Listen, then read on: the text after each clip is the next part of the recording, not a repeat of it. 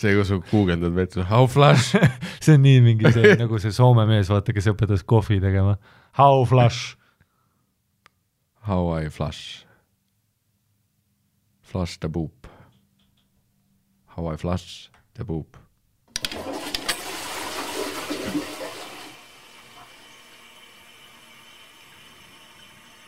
see on nii palju klikke, mida ta. aga see on nagu compilation no?. All sounds, toilet sound effect. All sounds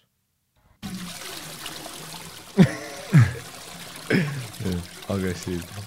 noh, järjest teeme või, järjest flash'id. see on nagu ainus, siin ei ole rohkem variante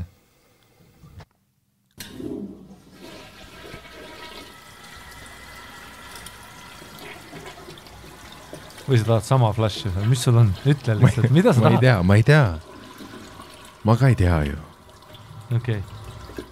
ütle, mis sa tahad. no ma ei tea. no taha kord midagi. ei no ma ei tea, no mis, mis su idee oli siis see toilet flash, et sa oled tüüp, kes flash ib toilet? ma lootsin, et mul tuleb mõte ah.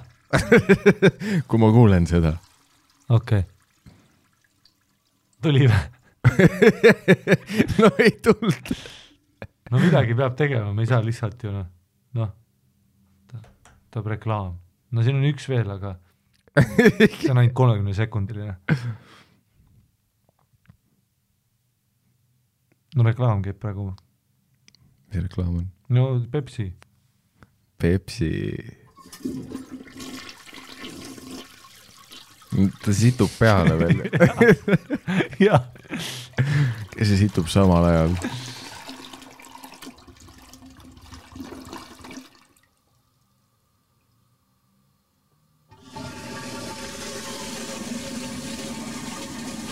see on nagu see laeva oma. jah. no nii, need kaks oli, sobib või? no take it away. ei no teeme selle sketši, kus sa oled Ja. sital. Ja. ma olen pott. okei, kolm, kaks, üks, ma olen pott, sa oled sital.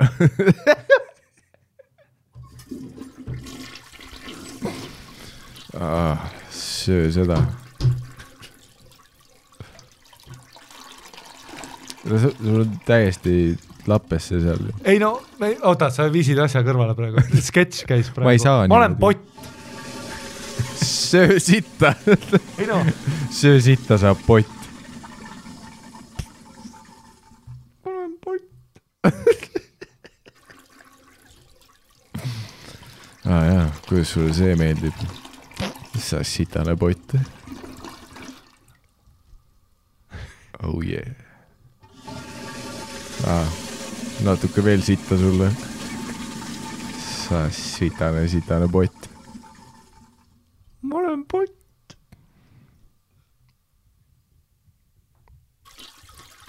ah, näe, situn su peale samal ajal, kui ma vett alla lasen. kuidas sulle see meeldib, sa kuradi pott. meeldib. nüüd ma lasin tugevama survega sulle sitta peale. söö seda sitta, pott. super, väga hea. You killed it. et see kuradi kraana otsast ära ei kukkunud. see, see oli Oscar worthy. selge. miks me, miks me üldse muretsesime, noh?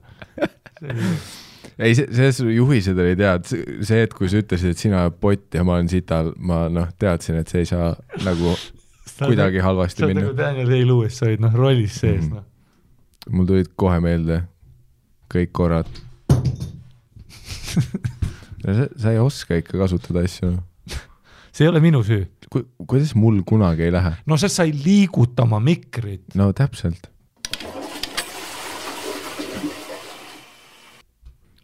ma tulin äh, onju stuudiosse Balti jaamast rongiga ja vaat seal on äh,, sa tead, onju, Balti jaamas on see üks väike pudelikael, kus on see väike invakallak ja siis noh, trepiastmed, mis on laiuses meeter ja siis keegi müüb sokke trepi peal ja noh, alati mingi täielik clusterfuck onju. noh, keegi seob saapapaelu selle väikse trepi peal, noh, täielik pudelikael alati on perses. kümme inimest kõik samal ajal, noh, jääd kinni. see on ju, liigun stuudio poole, mingi, ütleme selline naistekamp, noorte naiste kamp, vaata noh, ma ütleks äh, silmaga peale vaadates kakskümmend viis kuni kolmkümmend viis eluaastates naised on ju. ja noh, selline naistekamp on ju. meil on kõigil pilt ees on ju, selline naistekamp on ju, tulevad sealt Balti jaama turu poolt, liiguvad Pur, kes teab. Burberi sallid ja seda, see no noh, mütsid, sallid jah, neil olid need ja siis ähm,, siis noh, naeravad onju, hi-hi-hi, ahhaa, karjuvad, särki-värki, no tegelikult ei karjunud ja siis ähm, mul, mul olid küll klapid peas, aga üks neist nagu kindlalt peeretas, vaata, sest äh, no ma tunnen nagu naise peeruhaisu ära, onju. see on äh, see on nagu erinev, kui sa oled piisavalt erinevaid peere tundnud läbi oma elu, siis sa hakkad eristama, onju. sa oled nagu metsloom. nagu, nagu koerad, vaata, ja hundid tunnevad sita haisu järgi ära, et noh, kes see oli kaugelt, nii, onju. ma tunnen, noh, avalikus kohas, kui see on naine, kes peeretas, ma tunnen selle sada protsenti ära, onju. mul ei teki kahtlust nagu see, et aa, kas see oli see paks mees, ei. kui see on naise peer, ma saan aru, onju. see selline vänge, noh vänge, aga noh, magus, aga nagu vänge virtsahais. ja siis äh,, siis nad noh, hi-hi-hi, ha-ha-ha kõnnivad edasi, onju, mul tõmbas korraks pildi valgeks, noh, peaaegu kukkusin sellest kahest trepiastmest alla. hoian äh, kõrval reelingust kinni ja siis mõtlen täiesti perses, kui potentne, vaata, ma siiani tunnen seda, see on noh, nagu ku, kuidas see nii ränk sai olla. ja siis ma sain aru, et üks nendest naistest peeretas nii, et see läks otse mulle maski alla. Ja see jäi mu maski sisse. oh my god. ja kuna tuuline ilm oli, siis ma kõndisin, noh, rongis jäi mask ette, ma ei hakka maha võtma, mul on savi, vaata, ongi noh, nägu on soe, on ju, noh, mind ei koti, vaata. ma vahepeal voodist tõusen ka tekk seljas, on ju, jalutan minema, on ju, noh, ma ei viitsi vahepeal, on ju, mask on ees. ja siis see peer läks otse mulle maski alla. ja see oli mingi, no mingi pool minutit seal see oli, ma isegi ei teadnud, et see nagu võimalik on, et sa saad. aga sa võtsid siis ära ja siis tuli värske? ei võtnud ära ma tahtsin teada, kaua see kestab. ja see ei ränk ja noh, mida rohkem see mu nagu alguses mul oli nagu see, vaat noh, ikka korraks lööb see üks millisekundiline mõte, vaat kas, kas mina peeretasin või? et kas ma olen seal maal, kus ma ei tunne enam, kui ma peeretan. jah, et su perseauk lihtsalt mm. -hmm. sest mõtlesin, et okei okay,, see oleks loogiline, et võib-olla kui ma peeretan, siis see tuli minu jope seest kuidagi noh, kaelusest maski alla, onju. aga noh, ma tundsin haisust ära, vot ma rääkisin juba, ma saan aru, kui on naise peer ja no enda peeru ma tunnen niikuinii ära, onju, see on, see on fakt, onju. ja, ja, aga ma ei teadnud, et see nagu võimalik on, et sa saad nagu õues niimoodi peeretada, et nagu teise inimese maski alla ja see siis noh jääb, vaata see noh, seal läheb ikka no mõnikümmend sekundit, et see välja saada. no see on sama nagu koroona ajal, vaat sa vaikselt õpid, kuidas maskid töötavad, nagu need esimesed korrad, kui sa lähed meeste vetsu, on ju. noh, näiteks Ken klubi vets, on ju, seal on potentne kusehais, on ju, noh, siin igale poole on kustud. noh, Kenni vetsu seinad on tõenäoliselt kusega koos, kui sa mingi veidra kuse UV-lambiga vaataksid. ja siis mäletan need esimesed korrad, kui olid noh, maski reegel on ju, majas käid maskiga, lähed vetsu, oled urinaali ääres, mõtled täiesti päris, kuidas siin nii ränku sais on ja siis saad aru, et aa, ma olen maskiga, seega see kõik tuleb noh, kiiresti maski alla ja see jääb sinna. nojah, et see materjal imab, on ju. ma ei tea, ta tekitab äh, minu noh, füüsika pakkumine on see, et ta tekitab mingi sellise keskkonna, et ta korraks jääb sinna. noh, umbes sama, kui sa peeretad teki alla, on ju, ja siis hoiad tekki peal nagu ta läheb aeglasemalt ära kui nagu vabas õhus peeretamine, on ju jah, aga see allikas on nagu, mina arvasin, et näiteks see naise peer jäi sulle suhu sellepärast, et, et vaata, sa hingad sisse, see tekitab tõmmet, on ju, ja siis ta tõmbab läbi selle materjali, millest su mask tehtud on ja nüüd paar hingetõmmet jääb sinna tsirkuleerima, on ju.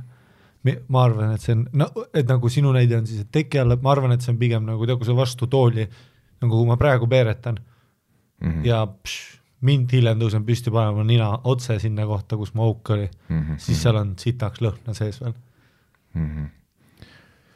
kurat, ma ei tea, see, see võib äkki olla ka nagu nende mõlema kombinatsioon mm. -hmm. aga no maski alla, ei tea. no ta võis ülevalt ka tulla. no Tallinna tuul oli ka, see on Ahah. nagu noh, Tallinna tuul paneb selle, et see peer võis nagu korraks nagu silmade juurde minna või äkki see tuul suruski nagu materjali nii sisse sellele. Ma arvan, et ta tuli nii äärtest kui läbi maski. kuidas sa saad järgmine kord kiiresti teha, kui keegi sulle otse maski jälle peeretab, siis võta kiiresti mask ära, võta värske sõõm õhku, peeruhaisu ei ole ja nüüd nuusuta maski iseseisvalt. siis sa saad teada võtta. et kas sa reliisisid selle maski alt Mm. vabasse õhku või on see maski seest siis või nagu maski materjali seest.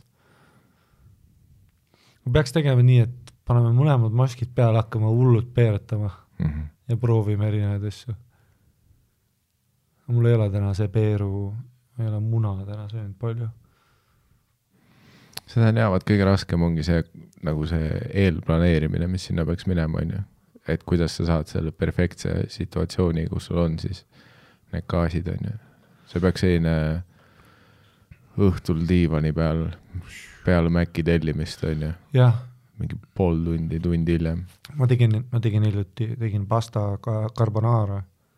ei, miks ma ütlesin past-, ma tegin pasta, ma tegin marinara, ma tegin eh, meat, spaghetti and meatballs, aga seda nagu marinara kastet, vaata no Mm. mingi retsepti järgi küsisin Karlilt veits abi onju, ma tavaliselt küsin talt, et noh, sest ma ei tea, kuidas need asjad käivad tegelikult. sest vahest retseptid ei maini kõige loogilisemaid asju, ma lihtsalt ei tea.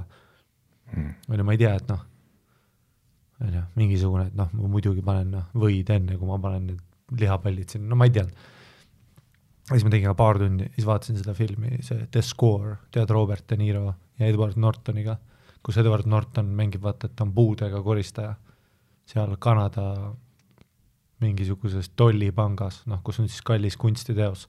Mm. ja kuidas nad pääsevad sinna, et Edward Norton mängib aastaid puud, seda mängib seal, et nad võtavad ta tööle ja usaldavad, vaata, teda, O'Brien, kui ta kuskil ära kadus, noh, võttis tegelikult koode ukse pealt. siis tuli välja, vaata, noh, see oli kaks tuhat üks, siis võis teha full neid karaktereid telekas, on ju.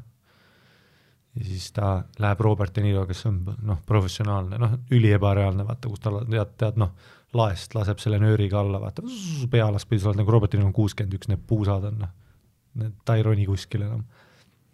aga ta oli siis pangaröövis, nad koos röövisid panka, on niisugune, ma tegelikult, mis juhtus tegelikult oli see, et ma lihtsalt pildi järgi arvasin, et see on Casino, Martin Scorsese movie on ju mm -hmm. üks noh, väga hea film. ja siis ma tahtsin teha vaata, et vaadata Italian mob movie't ja süüa marinaarat on ju, tunda legitilt ennast. siis pean ka sitaks küüslauku ja sibulat ja siis tead õhtul hakka- ja noh, küüslauk on tõesti see, et kui sa seda paned ikka noh, ma panin ikka, ma panin ikka palju. siis noh, peerud on niimoodi, et oh, järjest nii palju tuleb. Seda vaikset ka ja tule täiesti ja noh, mõtled, et thank god, et ma üksinda kodus olen. noh, kõige hullem asi on, kui sul on date, kes jääb näiteks ööseks ja sul on peerune nagu tule, see on nii palju tämmi teed kahekümne nelja tunni jooksul oma kehale, sest et sa ainult neelad neid peere alla. ma arvan, et äh, nii palju, kui me sind teame, siis see lause oleks võinud ka varem lõppeda lihtsalt, et kõige hullem asi on see, kui su date jääb ööseks, punkt. Harri-Mati Muster on uues raamatus The Game kolm. ja siis ma pean tegema igasuguseid neid move'e, et rõdule lambist minema peeretama seal, Mm. sest et noh, ma ei suuda sees nii ka, aga noh, ma ei lase never let it rip, noh. Never on ju, noh. kui me oleme noh abielus kolme lapsega, ma ei peereta su ees on ju, sest et noh, sa oled daam. aga noh, siis pead igast vabandusi leidma täiesti vutsi, siis mul on see kõige sitem, et minu vets on ju kohe siis elutoa ja magamistoa, samas nagu vannituba ja saun on siis teisel pool, kus võiks vets olla. vaata mm -hmm. seda sa tahadki korterit, noh, see oli Viimsimaa ajal ülihea, mul oli kaks vetsu, vaata. üks oli seal tead taga, sauna juures, mäletad? Mm -hmm. seal lähed, paned noh, ükskõik mis kangi maha, ta ei kuule seda. Just enne magamaminekut ka, kui on noh, toit ära seedinud, esimest korda juba kepitud, ei hakata teist korda keppima.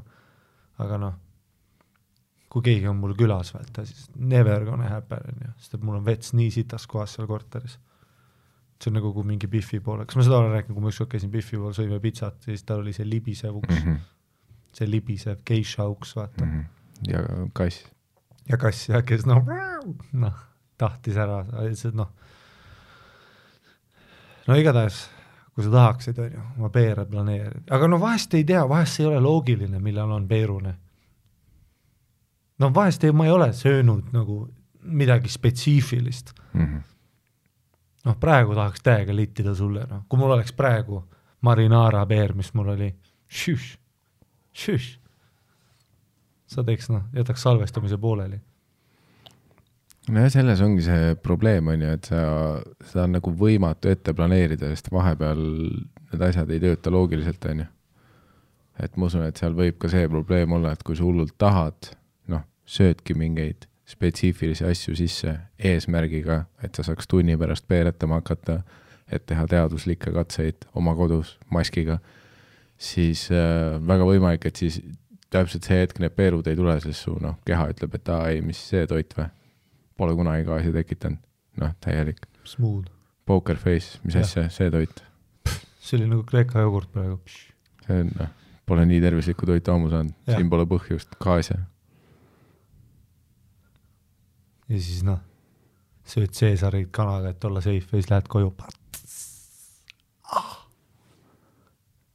kõige hullem on see, kui ma saadan nagu, teen talle hommiku, see, teen tütarlapsele hommikusöögi, kohvi on ju, mis teil tal lapsel, noh, nii, date on ju. keegi ööseks või? no keegi, kui jääb ööseks jah. jah, seda juhtub vahest ka, Miikal, jah, ma ei ole külmaväriline tõbras okei okay,, okei okay,, okei okay., sa oled pehmeks läinud jah? nagu old army vett, vaata. või et tegelikult ma usun küll, et noh, siis kui sa pehmeks lähed, siis sa lubad neil ööseks jääda.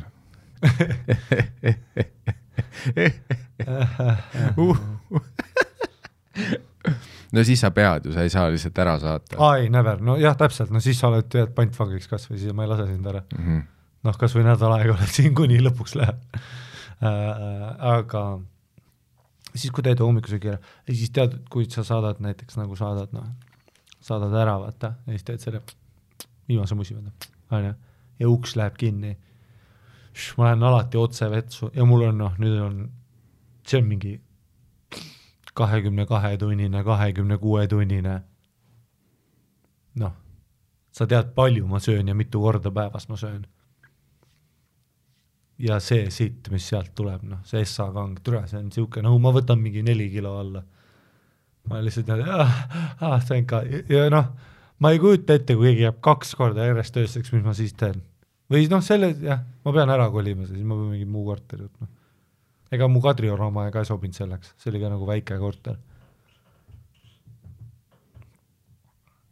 siis sa pead noh, no okei okay, jah, äkki see on mingi, et no ma ei tea, kui pool aastat elad koos või siis sa vist lõpuks julged kauem vetsus olla ilma decoy ehitamiseta, onju. jah, vaata, sul ei ole muud varianti enam. Mingi hetk sa saad aru, et kuigi isegi, kui ma noh, Mustamäel oma tüdruksõbraga aasta aega elasime, siis no ta, vaata, tema pluss oli, ta, tal oli töökoht, vaata, see oli vähemalt hea, et ta läks tööle mm. -hmm. siis ma sain nagu leather rip, aga siis ma ka teesklesin ikkagi, sest ma olen härrasmees, vaata, ma ei, ma ei, ma ei julgenud nagu mm.. no eks seal mingi hetk tuleb see piir, on ju, kus äh, sa lihtsalt saad aru, et no ma ei tea, me ei saa seda mängu kauem mängida, on ju. nojah, ma ilmselt prooviks kuni ei no nagu üks, üks asi on hea, noh, ma, ma ei räägi nüüd sellest piirist, et noh, kus sa oled äh, kaks kuud koos elanud ja noh, Netflixi vaadates noh, situd voodisse. sööte popkorni ja siis li lihtsalt peeretad näkku talle. ma ei räägi sellest, onju, jah, vaid see, et äh, täpselt, mis iganes, noh, tuleb sita häda. Sa tead, et selles korteris on, noh, vetsus kõike kuulda, sest vets on ehitatud, noh, täpselt akustiliselt nii, et see kajaks üle maja. ja ma usun, et mingi hetk lihtsalt no Sa pead murduma ma ei seal. tea, see ei ole ju romantiline, tead musi lähed, lased full onju, siis tuleb, ei tea, aga noh, lõpuks ei olegi kogu aeg romantiline, on ju. Sa kirjutaksid, sa kirjutaksid väga hea Jesper Porve raamatu Mees neli, ei no kogu aeg ei olegi romantiline, jesus christ. ei no eriti noh, kui, kui No see on su ma- elukoht, on ju, no mina teen sa nii, et seal, kui ma sul lõpu, on sita häda, kui me, ma saan pere, siis ma ikkagist või noh, naisega kuskile kolin, ma saan ise oma maja kunagi ehitada või midagi, siis ma teen vetsu välja. no ma teen välikäimla ja mina käin seal. Ja see on nagu pikk jalutuskäik ka, et sa tegelikult ei tea, kaua ma seal olen. ah,. no seda sa räägid, aga siis noh, esimesel päeval saad aru, et sa tahad tegelikult kuskil noh, duši läheduses situda ja siis sa oled jälle selles köögi kõrval olevas vetsus lihtsalt noh, duši alla edasi, värskelt välja. ja, ja. ja seda küll ma mäletan noh, et mul nagu noh, kasuisa ja ema situsid ka niimoodi, et uks on nagu lahti, vaata. Ja noh, isegi ma tahtsin olla nagu, et see on, see on armastus. isegi mina tahtsin olla nagu, et noh, et aa, et noh, null nagu you got mail, Meg Ryan shit või, et nagu null, jaa, aga elu ei ole Meg Ryan, you got mail, noh. see on, see mingi alguse sai, noh. sinuga suhe kõlab väga ägedalt, kus sa ütled veel, see on see, see on alguses noh. see, kuidas see, see, see, kuidas see, noh, sa ei too lilli ka, see, kuidas sa ütled oma naisele, ai. mis ma toon nüüd lilli sellepärast, et ma sital käisin Ei, mis maailmas sa elad, Harri-Mati küll.? sa ei luba inimestele ööseks jääda ja sa oled enda peas, arvad, et Sinuga- sa tood lilli, kui sa käid sinu sital, sinuga diivanil vaatad filmi, tere elu ei olegi Meg Ryan'i film, noh, head naistepäeva, bäm. seda ma Noh. võin kinnitada, et kuigi on hetki, kus ma tahaks seda teha, filmi vaadates diivani peal peeretada, siis ma ütlen, ma ei ole seda teinud.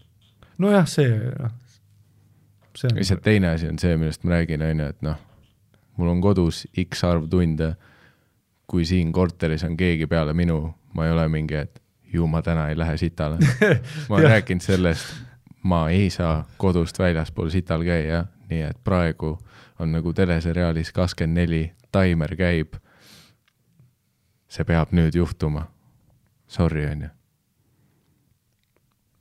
vaata, mul oli, vaata, mul on see sõber Glen on ju, ta, ta käis niimoodi, et kui ta Viimsis elas, ta käis Von Glen jah äh,, siis ta käis äh,, kui me olime teda Von näiteks, Gleniks nüüd. jah, Von Glen äh,, kui ta oli, kui me olime kuskil klubis või kuskil baaris, siis ta Mhm. käis oma Peugeotiga sõites vaata Viimsisse kangile ja tuli tagasi peole. no kultuurne jah, et vanemaks saades ma saan aru, noh too hetk ma olin vaata kakskümmend üks, ma võisin situda nagu noh, noh, ükskõik, no jah, potil ikkagist, noh, ma ei olnud päris päris, jah, vaata naised oskavad seda, naised, vaata noh, mitte potil situda või? jaa, mul ma mäletan, kus kuidas, kohas siis? ma mäletan, ükskord olime õega nagu tagaistmel, ma olin hästi väike päda, noh, see mulle nagu sõda situs tagaistmele. see õ- mälestus on mul nagu graveerinud nagu pähe, aa ei, mu õde on daam ähm,. aga noh, mumpo oli ees on ju, mamps oli noh roolis Fordis, Ford Focus C-Max kaks tuhat neli mudel, ma olin tatikas siis ta noh, keset äh, noh, käisime kuskil söömas ja ema ütleb noh, ütles ka vaata mingi, no ma ei mäleta täpselt seda, ma ei mäleta, ma mäletan lihtsalt emergency kuskil Pal-, Paldiski maantee ääres nagu tõmbas sinna noh, tõmbas lihtsalt äärde, kõik autod panevad mööda mm, -hmm. me oleme tagaistme paanikas, ma ei tea, mis toimub, mul on mingi väike päda, mul on GameBoy käes. Ja siis ma vaatan, kuidas mu ema läheb lihtsalt tee kõrvale, lihtsalt noh, võtab, võtab nagu püksid maha, kummi, nagu kummardab ja lihtsalt noh, situb ja ülituuline, vaata autod panevad mööda ka. noh, see, see sitt vahetas suunda keset situmist, ma mäletan, nagu tuule käes. ja ma lihtsalt noh, see on mul, su, su ema käis? ja, ja, ja, okei okay,, sa, sa alustasid nagu see õde oleks? ei õega tagaistmel olime ah,, aa, okei, okei, okei. lihtsalt jah, noh, ja siis noh, naersime ja vaatasime, kuidas lihtsalt ja niimoodi ei oska, jah, tõmbas püksid üles, tuli tagasi, niimoodi oskas, ma ei suudaks kuna, naised oskavad situda niimoodi, ma ei oska kunagi niimoodi, või tähendab, tegelikult ma ei tea, ma ei, kuidas ma ei situ pükste peale, see ju kukub alla, mu persauk, mm. -hmm. äkki naiste persauk, ma ei, ma ei tea, ta on teise koha peal, jah. aga nad oskavad juba sellest ka, et kuna nad, kuna naised teevad seda kusemist, vaata, kus nad, kui nad käivad kuskil klubis, nad ei istugi ju mm. -hmm. Nad teevad ju full seda, noh, full no samamoodi, kui nad kuskil metsas või kus iganes on. ja, ja, sest et nad tead küll, kui oskavad, naised metsas on jah, täpselt, nad juba oskavad oma nagu, nad teavad, kuidas mm. -hmm. nende auk on ehitatud, vaata, kuhu poole. rohkem praktikat kindlasti. nagu No no, täpselt. lihtsalt, sest neid on sunnitud sinna olukorda, on ju. jah, sest mul tuleb noh, noh, pole midagi nagu mehelikuma, noh, ma arvan, on põhjus jah, miks me noh, riistaga saame niimoodi pissida ka, sest et see on nii mehelik asi, võtad kinni, suunad sõbrale peale, endale peale, noh, fun on ju, suhu mm, -hmm. igale poole saad suunata, on ju. kui meil oleks sama auk, mis naistel, et me peame kuskilt alt, türa oleks noh, see oli, kas see oli kunagi mingi metsameeste õpetus, et kui sa kindlalt mitte juba, aga okei okay,, lõpeta see lause, lõpeta see lause. Mina, kes ma noh, vana äh, skaupt olin noorena äh,. skaupt skaupt jah ähm,. mul nagu kuskilt ajus hoopis tuleks, et see oleks mingi nagu soovitus olnud, et noh, nii meestele, veits ka naistele, et kui sa oled metsas ja sita häda on, et siis, äh, et noh, niisama kükitada on nagu raske. üle palgi või? ei, et teed seda, et selg on vastu puud. Ja siis jalad on eemal ja siis sa oled nagu sellises äh, poolkükis onju, vastu puud. see kõlab loogiliselt jah, ma mäletan, mul ütles sugulane, ma üritasin kakada või nagu põõsas, ma ei saanud. no mul ükskord tatikene juhtus, et oli ka emergency, aga ei saa, sest ma olen ülistressis, kas ma situn ennast täis, kust ma kinni, kuskil põõsa taga ka, poolkükis, noh, mida Mm -hmm. Aga siis mäletan, mu sugulane ütles ka, ei, sa pead nagu palgi leidma, sa simuleerid, vaata, vähemalt istumist. mäletan, ma kunagi noorena oli see, et me olime kuskil telkimas või midagi, see oli, tegelikult see oli äkki üldse mingi foorumi kokkutulek, noh, teised ajad olid see kui kolmeteistaastaselt võis igast kohtades käia. ja siis oli kuskil Peipsi ääres seal mändide vahel ja noh, tuligi sita häda peale, kes oleks arvanud peale noh, mitmepäevast siidri joomist ja krõpsu söömist, no täiesti ootamatult tuli sita häda peale. Ja oli see, et vetsu ei ole kuskil lähedal, onju. ja siis mul oli nagu see, et noh, no esimene, üks mõtetest oli nagu see, et kas ma lähen Peipsi järve sitale. noh, see, see oli üks mu esimestest mõtetest, sest noh, väiksena ma teadsin, et see on noh, suht solid, puhas töö, onju. aga siis mõtlesin, et fuck. no tegelikult jah, vees on nagu, nagu giving birth in the water mm, -hmm. vaata. no siis ujud eemale vaikselt, noh, käekõõrud perse puhtaks Täpselt. vee all, onju. jah, Smooth sailing, kõik on noh, sa tuled puhtamana välja, kui Jah. läksid. perfect crime. aga jah, too hetk oli nagu järv oli eemal ja millegipärast see nagu No langes tunduks- välja. ja siis ma see, et okei okay,, okei okay,, aga noh, ma tunnen, et ma noh, ei jõua. mis oli noh, noorena minu jaoks see tä- täht- tähendas kriisiolukorda, sest äh, noh, reaalselt kuiv aja oli, siis ma mingi vahemikus äh, noh, kuni mingi kuueteistkümnenda eluaastani ma suutsin sita noh, vajadusel viis päeva kinni hoida. no problems on ju. ja siis noh, tundsin, et täiesti perse, et nüüd peab tulema ja siis mul oligi nagu see, et okei okay,, okei okay,, kuskilt mingi kuskilt kottidest oli noh, vetsupaberit oli õnneks nagu kaasa pakitud, me olime ikka noh, valmistunud seal matkamiseks. siis okei okay,, võtsin selle vetsupaberi, mida ma lootsin, et tegelikult ma ei pea kasutama, onju. Või no mitte antud olukorras, vaid noh, lihtsalt selle terve tripi jooksul. siis võtsin selle vetsupaberi, läksin kuskile puude vahele. see oligi noh, kõht haigelt valutab, vaata oh., pressib oh. siis ma see, et okei okay,, okei okay,, kuidas ma teen seda, kuidas ma teen seda, et noh, ma ei ole mingit koolitust läbinud, onju. no täpselt, mul oli sama asi, kas ma võtan püksid ära. kus? noh, tead, vaata ei no siis s- seda ma tegin, ma noh, mu esimene mõte oli, et ma tõenäoliselt pean püksid ära võtma. ei, ma mõtlen nagu ära, et isegi aa, sa mõtled täiesti ära ja, ja, ja see oli minu SA mõte ka, kui ma seal põõsas olin sest ma ei taha sittuda oma aga ma, pükste ma, peale ma olin korraks enda peas mingi, et me, ka- kas su esimene mõte oli päriselt, et kas ma pean püksid alla tõmbama või ja nagu üldse ei tea. kükitad metsas ja situb püksi, mõtled, oota, kuidas ma kodus teen, kuidas ma kodus teen, kuidas ma kodus teen, aa, ma tõmban püksid. siiamaani. ja siis ma leidsin mingi noh, koha, mis tundus äh, solid. No mis, kuidas see solid tundus või mis mõttes või? Lihtsalt no tundus nagu piisavalt sügaval võssis, aga noh, see, et liiga palju putukaid ei ole, vaat noh, siis on ka raske, kui no, igal pool on kärbsed näos ja sääsed perseaugus, vaat see nagu kohe noh, ma tunnen ennast rünnatuna, onju. ja situatsioonis, kus ma tunnen, et ma ei ole ohutu, siis mu sulgurlihas ütleb ka, et noh, vot situmisega veits on see, et seal on mingi selline sügav DNA põhine see, et, et su keha vajab situmiseks nagu seda tunnet, et sa oled kuskil turvalises kohas, on ju. Keegi ei saa rünnata sind ja, praegu. sest. no loog-, jah, kindlalt oli, kindlalt, kindlalt on seda juhtunud, et sa oled lõkke ääres kuskil noh, full neandertaal on ju. Oled kuskil lõkke ääres ja siis tuleb sitahäda samamoodi nagu sul tuli, vaata sõpradega koos, teistel on liha. ja siis lähed võssi situma ja noh, nelikümmend tiigrit lendab peale, vaata, sa läksid noh nii eemale. Ja mõtle, kui haavatav sa oled ja situdes noh, et kindlasti sul on jah, kindlasti DNA-s on sees see, et noh, make sure on ju, Mhm. kõik on ok. ja siis mäletan, ma tõmbasin püksid alla, onju, vaatasin ringi, väga nagu koerale sarnases äh, sellises olekus, onju. noh, värised, silmad käivad ringi, jah, noh, jalad värisevad lihtsalt hirmust, mis kohe juhtuma hakkab. võtsin pool kükki sisse, noh, püksid olid alla tõmmatud, nii Kuhu- palju ma ei mõtlesin. toetanud kuhugi lihtsalt jah, no ma olin liiga noor. jah, mul ma, ma samamoodi, ei teadnud seda Mul vana, metsameeste õpetust. jah. No praegu, kui ma olen metsas, noh, kindlalt, no esiteks, kui ma olen selles vanuses, et selles hetkes mul on noh, juba pohhu ei vaata, ma, ma hakkan iga aastaga lähemale sinna jõudma, kus on selline vanema mehe pohhu ja kõigest, siis ma võtaks nii nagu noh, nüüd see soovitus, mis sa ütlesid, on päris hea, ma võtaks püksid täiesti jalast, noh, viskaks üle õla, lähen noh, toetan seljaga vastu puud, natuke sügan selga, mõnus massaaž. noh, viskan pool kükki, telo välja jah, full, full see, sa oled full see Mowgli mõmmi, vaata vastu seda puud ja noh, bare necessities käib, ja, ja siis telo käes, chillin onju noh, hea core workout.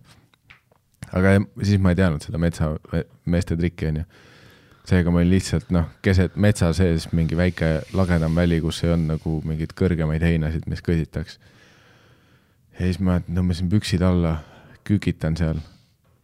Ja lihtsalt keha läks nii plokki, nojah, lähebki ju, ma, ma viis minti kükitasin, kõht valutab terve see aeg, ma olen enda peas lihtsalt noh, ma üritan suruda ka. Oh, nagu filmides sünnitamine onju, push, push ja noh, ei, lihtsalt perseauk, noh, kui oleks kaamera teiselt poolt saad olla, siis perseauk oleks öelnud ei, ei.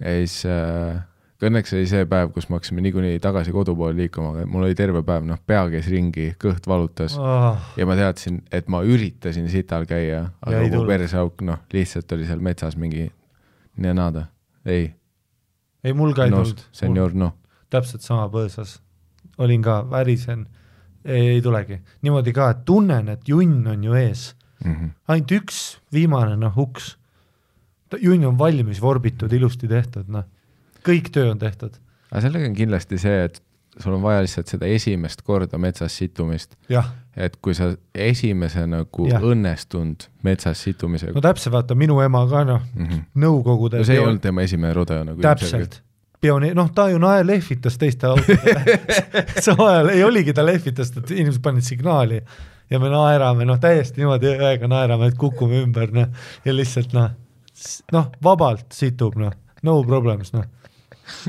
ja et noh, täpselt ta oli kuskil pioneerilaagris, noh, päris noored, metsas vaata, tuld teevad, situb, ta on vees situnud auto aknast välja, rongis kunagi, nad on igal, noh seda ongi vaja, vot see ongi meie probleem, vaata, ma, olen ka ju vetsu, ma ju noh, ma olin seal põõsas šokis, šokiseisundis. mm. -hmm. ja siis ma veel mõtlesin, aga mis sa selle pealt mõelnud oled, kui ma situn, mul oli ka paber kaasas. aga et kui paberit ei ole või ei no sellest ma ei taha rääkida. aga kui paber on kaasas, nii, mm? -hmm. kui mina seal põõsas olin, vaata sa tead mind, ma olen environmentalist, et kas võtad paberi kaasa või ma olen keskkonna poolt, ah,? Kuni- kui sul on vetsupaber, sa jätad selle sitahunniku peale. ma olen environmentalist, see on nagu sa oled see koomiksi mingi pahalane, kes jättis selle Jokkeri kaardi pärast mõrva peale. aa, see sitane vetsupaber on täpselt seesama, sa jätad oma junni peale selle. pluss tänapäeva vetsupaberid, enamus neist on ikkagi ju noh, bio, bio, biodegradable. No sa oled proovinud. Mär, keda huvitab märja näpuga, noh, kui ürita niiske käega vetsupaberiga pühkida ennast, see noh, paber kaob ära sul. paber kaob ära, minu perse kaob ära, ei aga seega no, no, esimese vihmaga no seda aga paberit ei ole enam no metsas. no see unustage, no jaa, aga esimese vihmaga, okei okay,, no ma ei taha, ma, mis, see bio mind ei huvita, ma ei taha, et keegi jalutab rahulikult Eestis metsas ringi ja sest ma olen näinud sitahunnikut sitase paberiga, noh Kanadas nägin ükskord. ja aga mõtle, kui seda paberit ei ole, nüüd sa ei näe sita hunnikut võib-olla sa astud sisse sinna No tänu sellele paberile keegi ei astu sisse Oh. sinna.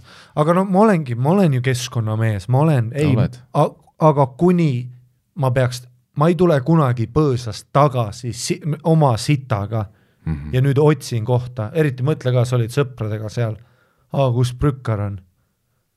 Paned noh, oma sitta paned sinna prükkarisse, kus kõigil on mingi ketšupi taldrikud ja noh, vorsti otsad on ju. noh, samamoodi mind häirib ka vaat see, kus osades vetsud on see, et ära pane vetsupaberit vetsupotti. see on äh,, see, ma, ma saan aru, miks see silt seal on, on sest ju, noh, vanalinna kuradi see plumbing on ju, aga lihtsalt see mõte sellest, et ma nüüd noh, panen selle Nutellase paberi. Konkreetselt lihtsalt prügikasti, kus see hakkab ju noh, elama.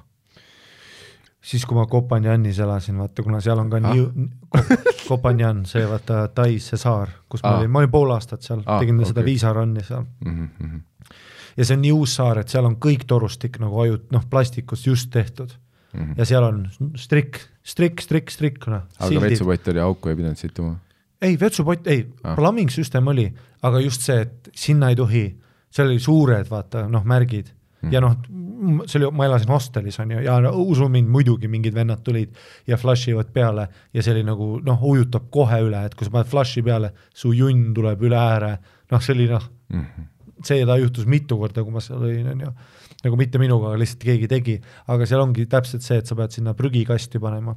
aga seal on see, seal oli niisugune prügikast, noh, et noh, tead see jalapedaal, ja, ja, aga see on katki, eks sa pead näpp- ja ma tean, et kõik inimesed ju oma näpuga tõstavad Aa. seda ja türa ja siis vahest tõstsid seda ja mees Aa. Nutellat oli igal pool. see on ju täis, noh, päev läbi situmist.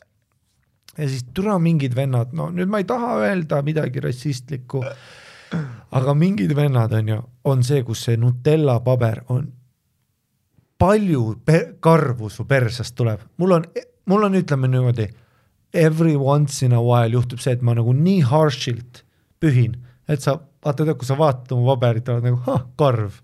Ja siis no viskad ära, aga seal oli nagu legit nagu karu oleks ennast kuradi. Niimoodi, et karva on rohkem kui sitta. nagu lihtsalt ja siis need karvatükid on sealt aga, Nutella aga seest, samas mitte, mitte kohalikud on ju. No muidugi mitte kohalikud. Tai inimesed on nagu delicious nutritious, üli noh, siledad. ülisiledad, ülikarvutud on ju. Mhm. aga no ega ma saan aru, noh, see on nagu sina, sulle saad ka karva, vaata mingid vennad, no ma saan aru, sa ei saa midagi teha, et su persest tuleb noh, karvapall iga päev, aga noh, lihtsalt siis teed selle prügikasti lahti ja ma ei tea, kuhu oma pabereid panna.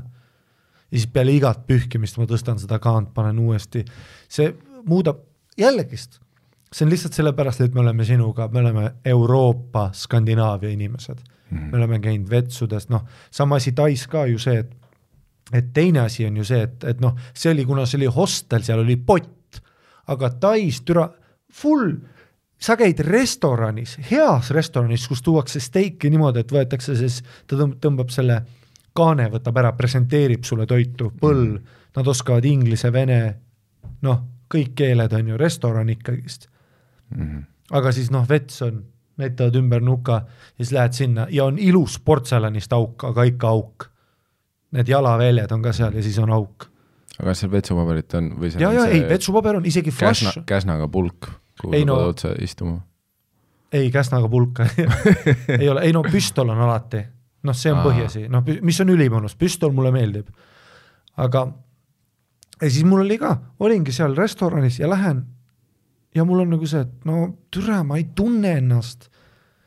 no esiteks ma ei saa siia küüki, noh, ma ei, nagu ma rääkinud olen, ma ei oska, mis siis, et keskkond on mugav ja kõik oli portselanist on ju, võib-olla jah, parem kui mets aga ikkagist kükitada ja, ja no muidugi seal kõik ütlevad, aga see on pool nii palju hügieensem kui see pott, no mis siis, aga pott on pott. noh, hügieen hügieeniks, I get it mm., totally makes sense, kontakti on null mm., ei muidugi selles suhtes ma saan nendest argumentidest ka aru, on ju, et et kui me nüüd vaatame noh, inimkeha füsioloogiliselt ja kui me teeme X-ray samal ajal, kui kükitav inimene situb ja kui potil istuv inimene situb, siis noh, tehniliselt äh, siit tuleb mugavamalt välja, kui sa kükitad ja mida iganes. jah, sest me oleme loodud seda tegema mm. -hmm. aga noh, nagu sa ütlesid, pott on pott, noh. nojah on..., sest et ja ma, mis resto- või kuidas ma jah, täpselt olen seal, lasen püstoliga perseauku ja siis noh, situn auku ja nüüd tulen välja tagasi, jätkan oma steiki või? Aga nüüd võivad püksid ka märjaks minna. no kõik läheb märjaks. ei, potil püstoliga mulle meeldis mäletan, no muidugi paljudes mm. kohtades. ei no potil, aga ma mõtlen, kui sa kükitad ja, ja nüüd tagant lased mingi survevoolikuga, noh, nüüd sa lased oma pükste peale ka, ei või? no lasengi ju, või noh, jah, ma ei proovinud seal, ma lihtsalt pissisin sinna auku ja läksin ära aga äh, aga näiteks noh, ühes no, Kambodžas, Siem Reapis juhtus mul ühes kohas niimoodi, et äh, oli vaja kakale minna ja bussireis oli tulemas mm. -hmm. kuuetunnine bussireis oli tulemas, mul oli vaja kakada mm. -hmm. ja siis, mis ma tegin, oli, olen noh, big boy, noh, kogusin julgust. Läksin front desk'i, vaata, ütlesin, et kakada on vaja, aga auk ei sobi. et kas ma tüdrukute, sest et naistel on kõigil pott ah,. naistel oli kõigil pott. see on seksistlik ja siis ma pidin naistevetsu koos selle eeslaua, eeslauas oleva nagu noh, nad aa, et ta vaatas pealt või? ei, ta lihtsalt noh, ma ei julge üksinda minna naistevetsu jalaga lüüa maha, ma olen siin mm. -hmm. aga koos temaga nagu itsitasime, läksime vaata, aga noh, nagu väike laps vaata, et mul on vaja nagu mm, -hmm. no mul, ma kaka. ei saa, kakad oli vaja. ja noh, õnneks noh, ta naeris ja ta teadis juba, mis, milles probleem on, sest minusugused vendi on seal sitaks kindlalt, onju aga ma, ma kujutaks ette, on ju, nüüd see, et kui ma olen kuskil metsas või midagi ja, ja paberit ka ei ole, on ju, mis ma saan aru, on ju, puulehed, ma tean, Filipiinidel nad ainult nii pühivadki, on ju, äh, aga. see ei ole see. sest ma mõtlen nagu selle peale, et no paberiga, on ju, me oleme rääkinud sellest, noh, rahv on, seega noh, palju ma neid puulehti pean kaasa võtma ja noh, kui vastupidavad nad peavad olema selles suhtes, et ma, ma olen nüüdseks aru saanud, et tegelikult minu see äh, situmisega kaasnev OCD ja see on ju, et noh, ma ei suuda elada, kui ma noh, tean, et noh, ta on natukenegi teist tooni, on ju ei, kui mu pepu on, noh, kui mm. on mingi kakatriip, siis see vestlus ei lähe ma ei tule jah tagasi nagu ja ma ei ole nagu anyway as I was saying, ei, noh et. aga nüüdseks ma olen aru saanud, et väga suur osa populatsioonist on nagu oh lihtsalt e-, elab God. nii, et nad suudavad seda ignoreerida. vaat see, et noh, ei ma kord-kaks pühin, ei vaata, liigun eluga edasi. Need inimesed ei kuulu minuga samasse kategooriassegi.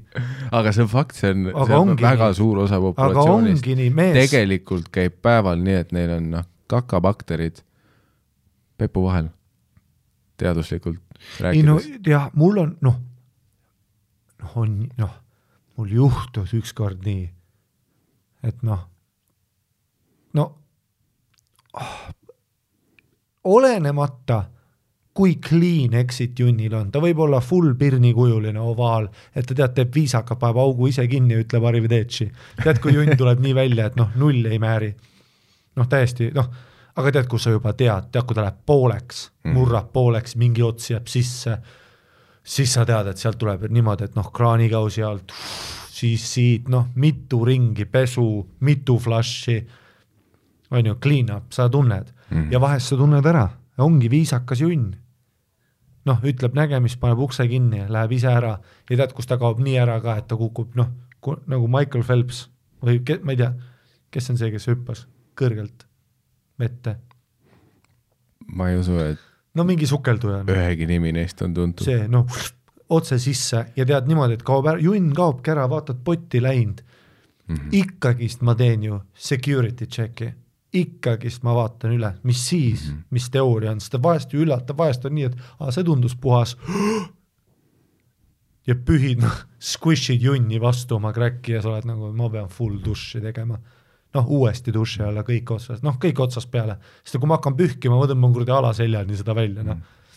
sest isegi, on ju, no mingitel täpselt see, et kui sa lähed kuskile ära, vaata noh, klassik see, et suvel mingite inimeste maakodusse, kus on ainult välikäimla, on ju, jah, seal on paberit, on ju, aga noh, voolavat vett ei ole kilomeetri raadiuses. siis ongi see vä välikäimlas situmine ongi alati noh, lemmik on öösel ka noh oh,, kottigi ei näe, kottigi ei noh näe, lihtsalt pühid ja loodad. ämblikuvõrk on peas. alati on ka see, et noh, lähed sinna, noh, kõik maailma kärbsed on selles ühe väli, välikäimlas on ju. jah, tead, kui tõstad selle kaane pealt ära. noh, situd, pühid kõhutunde peale. aga mul on nagu alati sellega see olnud, et isegi see, et kui ma teen noh, no ikka korralikult on ju noh, terve rulli pühin ära. Siis mul on ikka see, et see on mingi asi mu alateadvuses, mis nagu saadab selle signaali, vaat see, see on kõik mu ajus, on ju.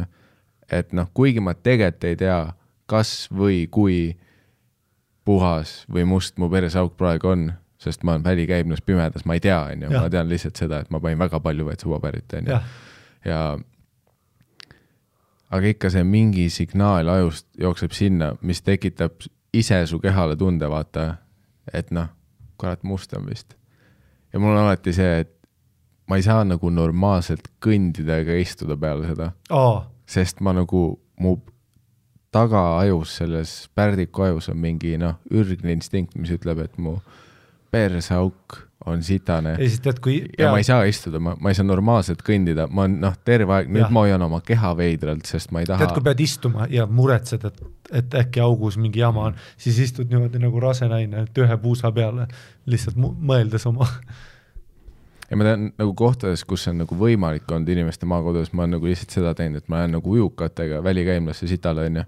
ja siis ma kõnnin nagu noh, full mingi pingviini kõnniga vaata nagu kuskile mis iganes Tiigi järve, noh, ükskõik, kui see on noh, lähima kilomeetri raadiuses, ma kõnnin sinna otse peale situmist. jah, ja noh, see pingviini kõnd, sest ma ei, noh, missioon on see, et mu ujuka ükski osa sellest tekstiilist ei puutuks mu perseauku, seega ma hoian oma keha veidralt, ma kõnnin nagu pingviin veekoguni, noh, otse sisse, ujun kuskile keskele, tõmban vee all, noh, püksid alla ja siis ma hakkan, noh, käega kiire wash peale ja, ja siis noh, seda ka mingi viis minti nagu, sest kui see on mingi tiigi või järvevesi, ma tean, vaata, et noh, mul ei olnud täna, no siin ei ole seepi, vaata, siin on Jah. ainult väiksed kalakesed ja asjad, onju, et ma pean nendega ära, noh, töö ära tegema ja siis ujun mitu ringi peale ka, sest noh, nüüd on käed vaja ka puhtaks saada. Muidugi. mul on äh, täielik paranoia, onju. ei no muidugi, ja siis ma tulen veest välja ja siis mul on mingi, aa ei noh,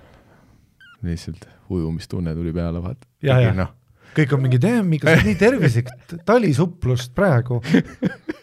jaanuaris hüppad vette, sa oled mingi, aa ei mulle jah väga meeldib, terve aeg pühid Mm. persed. sest ma ei saa, ma, ma ei saa muidu lihtsalt, see on. ei no jaa, ei sul on väga, tead, tead, kui ma, mul on ka see, et ma kõnnin veidralt, kui mitte isegi, kui ma muretsen, et on mingi hügie-, vaid isegi siis, kui mul on halb kakasessioon.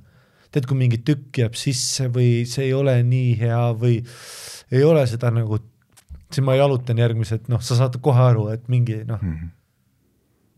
ma ei, ma, ma ka ei, istun veidralt, noh, tere, mul oli seal, kui me olime äh, Soomes, ma ei mäleta, millist Helsingi, noh, mingi Helsingi set oli, mida me käisime tegemas Manalas, vaata. mm -hmm. ja siis noh, see klassikaline, et äh, Tallinki peal Burger Kingi on ju, noh, Helsingis kohvid, noh, kõik strateegiliselt halvad otsused, noh Jaa. ku, kuskilt mingi pirukas peale, veel üks kohvi, noh, Soome kohvi, ülitugev press kannus aastaid olnud. siis mäletan, Manalas oli see, et nagu setini, noh, sitaks aega oli ja ukse peal ei pidanudki olema ja siis oli nagu, et aa, et tund on aega ja siis ma tundsin, et kõik see kohvi hakkab, noh, et mul on kaks varianti, kas ma nagu lava peal tõenäoliselt situn püksi või ma pean praegu tegelema sellega.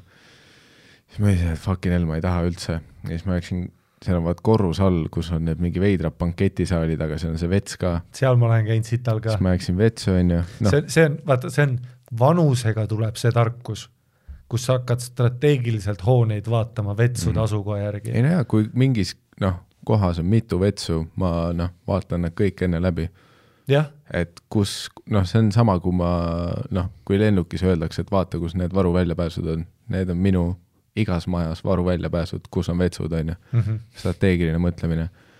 siis ma läksin kõige aknaäärsemasse kabiini, noh, klassika, käekella võtan juba käest ära, panen aknalaua peale, noh, igaks juhuks. no kui sa jätad käekella peale, et noh, see, see võib halvasti lõppeda, on ju. see on ju, situsin ära, noh, kohe täielik plahvatus, noh, seitse kannu kohvi, kolm Burger Kingi einet, noh, kaneelirull. see pidi välja tulema ja siis noh, see ära, noh, siis veits chill'id, vaata, noh. No igaks juhuks jah. mõtled, et noh, kas on mingi afterwave või midagi, ootad, mõtled, see oli kõik vist. see on see, et noh, esimesed kaks pühkimist. Lasen vee peale, ma tean, et veel on pühkida, aga lihtsalt ma ei taha vett sumbe lasta, onju. noh, ma ei ole Daniel Weinbergs, et ja. ma noh, teen kõik pühkimised ära ja siis lasen vee peale, tead mis, nüüd see on umbes. Esimesed kaks pühkimist, siis flush, siis veel kaks-kolm pühkimist, siis flush, flush, siis kaks-kolm pühkimist, siis täpselt. siis mäletan, ma olin mingi noh, kolm flash'i ära teinud. Ja ma olin nagu selle noh, tšeki ka teinud, onju. no me ei olnud valmis veel. me, me ei olnud valmis tagasi minema päris maailma. Ja siis onju, teen järgmised pühkimised, ka tšekk, mul on täiesti putsis, see ei lähegi võib-olla täna oh puhtaks. ma tean jaa. Siis panin need ära. Ja siis ma tahan vett peale lasta. aga nagu see kuradi paak oli tühjaks saanud noh, nii, siis pead ootama. ja aga see oli mingi kõige, noh, sest see on mingi kuradi mis iganes ajalooline hoone ka seal on ju, seal on mingi veider. ja see oli siis mingi suur paak jah? no mina ei tea, selle kuradi poti see äravoolupaak lihtsalt oli Jah. tühjaks saanud ja nüüd ta täitus olematu kiirusega, noh, ei tulnud, noh. ootad, lased, ikka ei tule. loen kuuskümmend Mississippi, vaatan, ikka ei tule vett. see, kus su, see, kus see paber ainult tsirkuleerib seal. ja siis mul on täiesti, noh, ma näen potis on see sitane paber, mul on see, et siin on ülipalju pühkimist veel. siis mul oli see, et okei okay,, okei okay,, aga no siin on nii palju pühkimist, et isegi kui ma saan ühe flash'i veel, kas sa vahetasid vetsu või? siis äh, ei, siis oli see, et ma üritasin äh, noh, püksid rebade peal, sest mine putsi, ma noh, ma, ma tunnen praegu, ma ei saa pükse üles tõmmata, sest jaa. see käib minu eetikakoodeksi vastu. Siis ma kuulan, davai, terve vets on tühi, siin on kolm kabiini. siis oli see, et okei okay., siis ma hakkasin, üritan ust lahti teha, aga see lukk ei tulnud lahti enam. nagu lihtsalt mul oli nagu see, et okei okay,, et kas ma mõtlen seda välja, et see on mingi ülilabane lukk, vaata, lihtsalt ei liigu, proovin jõuga siis ma noh, mingi hetk proovisin juba ülikõvasti, siis mõtlen, okei okay,, ma igaks juhuks niimoodi ei proovi, et tere noh, mõtle, kui ma ära murran selle nüüd või midagi, onju. no siis ma olen igavesti siin vetsus. Siis mul oli see, et okei okay,, okei okay,, okei okay,, proovin, flash ida ikka ei saa. türa kui aeglaselt see vets koguneb, nagu see, see vesi tuleb sinna nagu mingi väiksest ojast lihtsalt terve Jah. päev. okei, okei, okei, okei, siis noh, mäletan, ma olin juba paanikas, mõtlesin, et okei okay,, tegelikult ma ei taha oma käega, noh, telefon, kell on aknalaua peal. ma ei taha nagu neid puudutada praegu ja siis mul oli okei okay,, okei okay,, noh, worst comes, siis ma saan võib-olla helistada, noh, kellele iganes, on ju, kuradi sinu ülevalt alla kutsuda, on ju. Siis ma olin okei, okei, noh, ma ebisin selle uksega mingi viis minti, ma, ma olin nagu korraks seal paanikas juba täiesti putsis. et ongi putsis. see uks on ka mingi noh, ma ei tea, mis aastast ja see on kinni kiilunud. siis mingi hetk ma sain selle lahti, siis ma tegin seda pardikõndi, vaata, püksid rebadel, noh, peenis flopib ringi. nagu noh, kabi- teise jah. kabiini, aga ikkagist nagu Ei, avalikus vetsus. ei, siis ma ei teinud seda, et ma olen teise kabiini, siis ma tegin seda, et ma läksin äh, kraanikausi juurde nii, ja ma tegin äh, nagu, võtsin neid, tegin salvrättidest pakette endale, mis ma tegin, millega pesta. mis ma tegin märjaks. jah, aga sul ikka nagu munn väljas või? ja, ja, kui keegi oleks sisse tulnud., no selles oligi kogu olukorra ohtlik osa. see oli see, kus noh, pulss oli laes, ma ei ole sellist adrenaliini kunagi tundnud. oh my god ma sa olen- oled banketisaalis. mingi soomlane tuleb sisse, ta ei saa aru, mis siin toimub, onju. mul on eh,, anteeksi, see onko i- i- ihana paskanen, ma ei, ma ei tea, ma ei tea. ja siis ma tegin neid äh, märgasid, onju, sest mõtlesin, et see on nagu pool pesu Jesus, ma oleks ikkagist püksid Jah. üles tõmmanud, lihtsalt riskid, mees, kui keegi tuleb, sul Jaa, on aga-, sa oled ju, sa lähed ma lavale ei. saanud riskida sellega, et mul on ainult see üks paar aluspesu. kas sa siis peas otsustasid ära, et pigem lasen mingil sommil oma türa näha, kui tegelen kindlalt, noh, sommid, nad armastavad Eesti türa. Aga siis ma läksin tagasi nagu jah. Aga noh, need olid kätepesupaberid, vot nendega ma tegingi noh, full seda, noh, see oli juba aga, aga see oli plaan, see, ei aga..., neid ma ei pannud potti, need ma panin prügikasti, ma ei ole Daniel Weinberg. ma tean täpselt, saad aru, kui palju juhtus, mul oli alles, sorry, et segan, mul oli alles, oli ju mingi noh, paar aastat tagasi oli ka, olin kuskil trennis oma sõbraga, kes ütles ka, et ajas nagu poti umbe, ütles, et iss, et noh, aga ma nagu kuulsin, sest me käisime koos vetsus, ma kuulsin, kuidas ta tõmbas seal kraanikausi juurest vaata neid klokk-klokk-klokk-klokk, neid mm. suuri ja mul ka peas on ju, kas sa tegid seda, miks sa selle potti panid, ütles, no see on ju paber. tere, kus kaua, kahekümne viie aastane see on noh, ma ei tea, osasid inimesi ei ole kasvatatud lihtsalt. nii, tegid märjaks, läksid sinna, kas sa teise, läksid Ei. kohe kõrvalkabiini? ma ei tea, miks mul ei tulnud üldse teise kabiini mõtet, ma mõtlesin, et kui ma juba liigun kraanikausi juures, teeme seda varianti siis. siis ma tegin need ma- märjad kätepesu, kätekuivatuspaberite paketid onju, jah, läksin enda, enda algsesse kabiini, puhastan oma pepuvahet, jah, vahepeal check in, panen need prügikasti, jah. onju, see on käte kuivatuspaber, see ei lähe vetsupotti onju, ma ei ole loom. ja siis onju, aga siis ma tegin kõik need ära, mis ma kaasa võtsin. Ja siis ma nägin viimase peal ikka, et noh, ta oli natuke pruun, ta oli tunduvalt parem kui see, kus me alustasime, aga noh, ma tundsin, et siin on ühte sellist ringi veel vaja.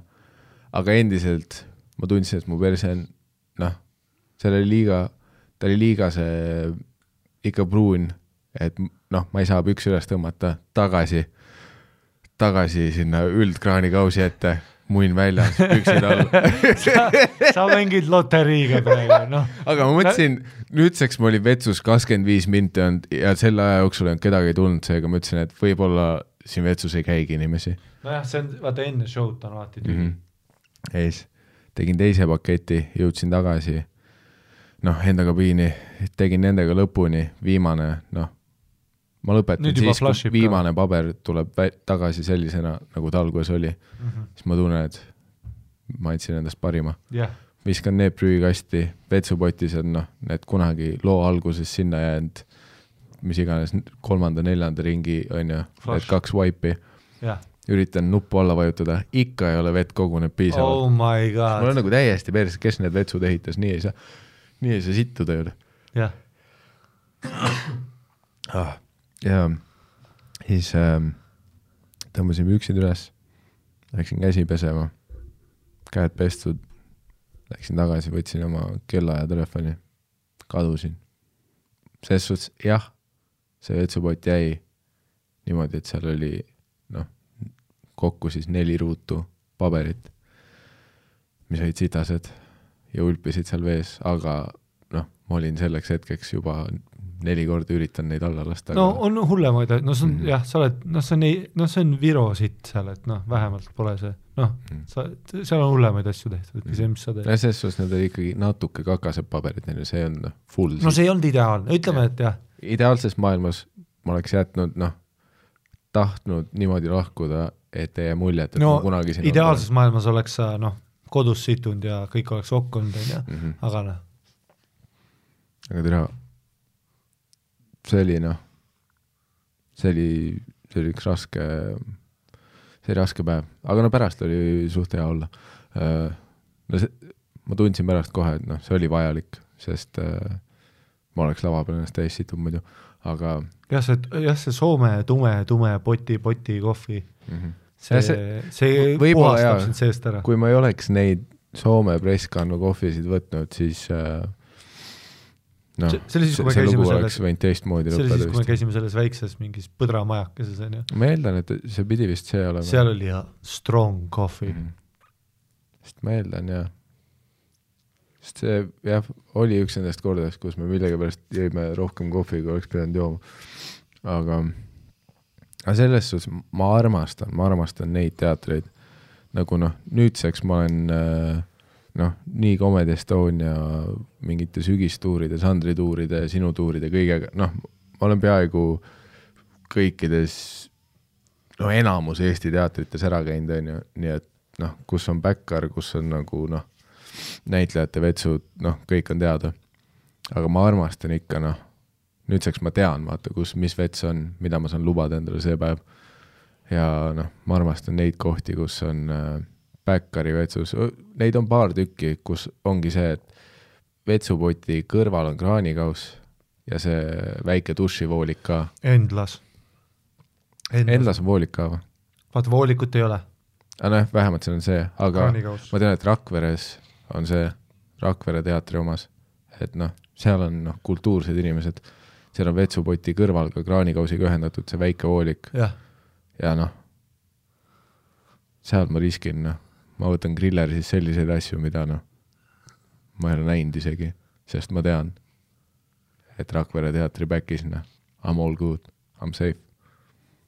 Ja ma tean ka kõigi back'ide, noh näiteks ebamugavad, no siis sa pead otsima eraldi, no mulle meeldib see, kui teisele korrusele, ma saan minna full ära kaduda. Mm. -hmm.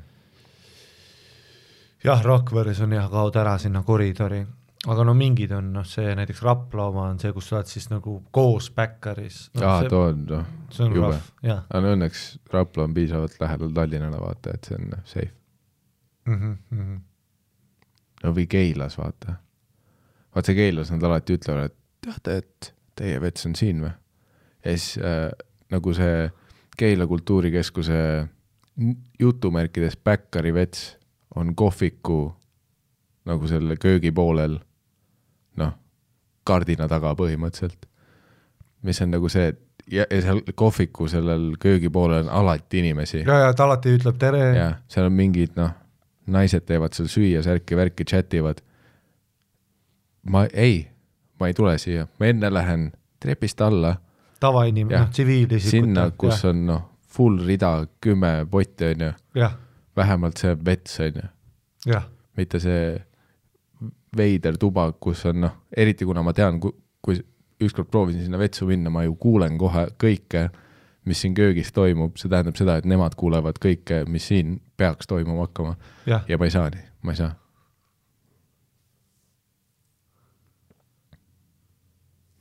mõtlen, kus veel on. Põlvas on ka päris hea, vaat, sest seal on mitu tükki seal koridori peal. vaata, üks läheb mingi konksuga mm -hmm. kuskil seal taga ja ta on ka nagu selline võrdlemisi eraldatud, noh, keegi ei kuule seal. seal ma kirjutasin ühe hea luuletuse, noh, oli nelikümmend minti, siit jalad surisevad mm -hmm.. noh, ka mugav. et noh, seda sa pead õppima, et noh, me ei saagi kõik olla Von Glenid, et koju minna, et on the road, seda sa nagu õpid. noh rääkimata siis nendest traumadest, kui ma olen pidanud lennukivetsus situma. noh, ma olen nagu noh, lennukivetsud on tehtud legit mm. no Wuhani inimestele, need on nagu nii väike, tead, kus sa kused, pea on viltu.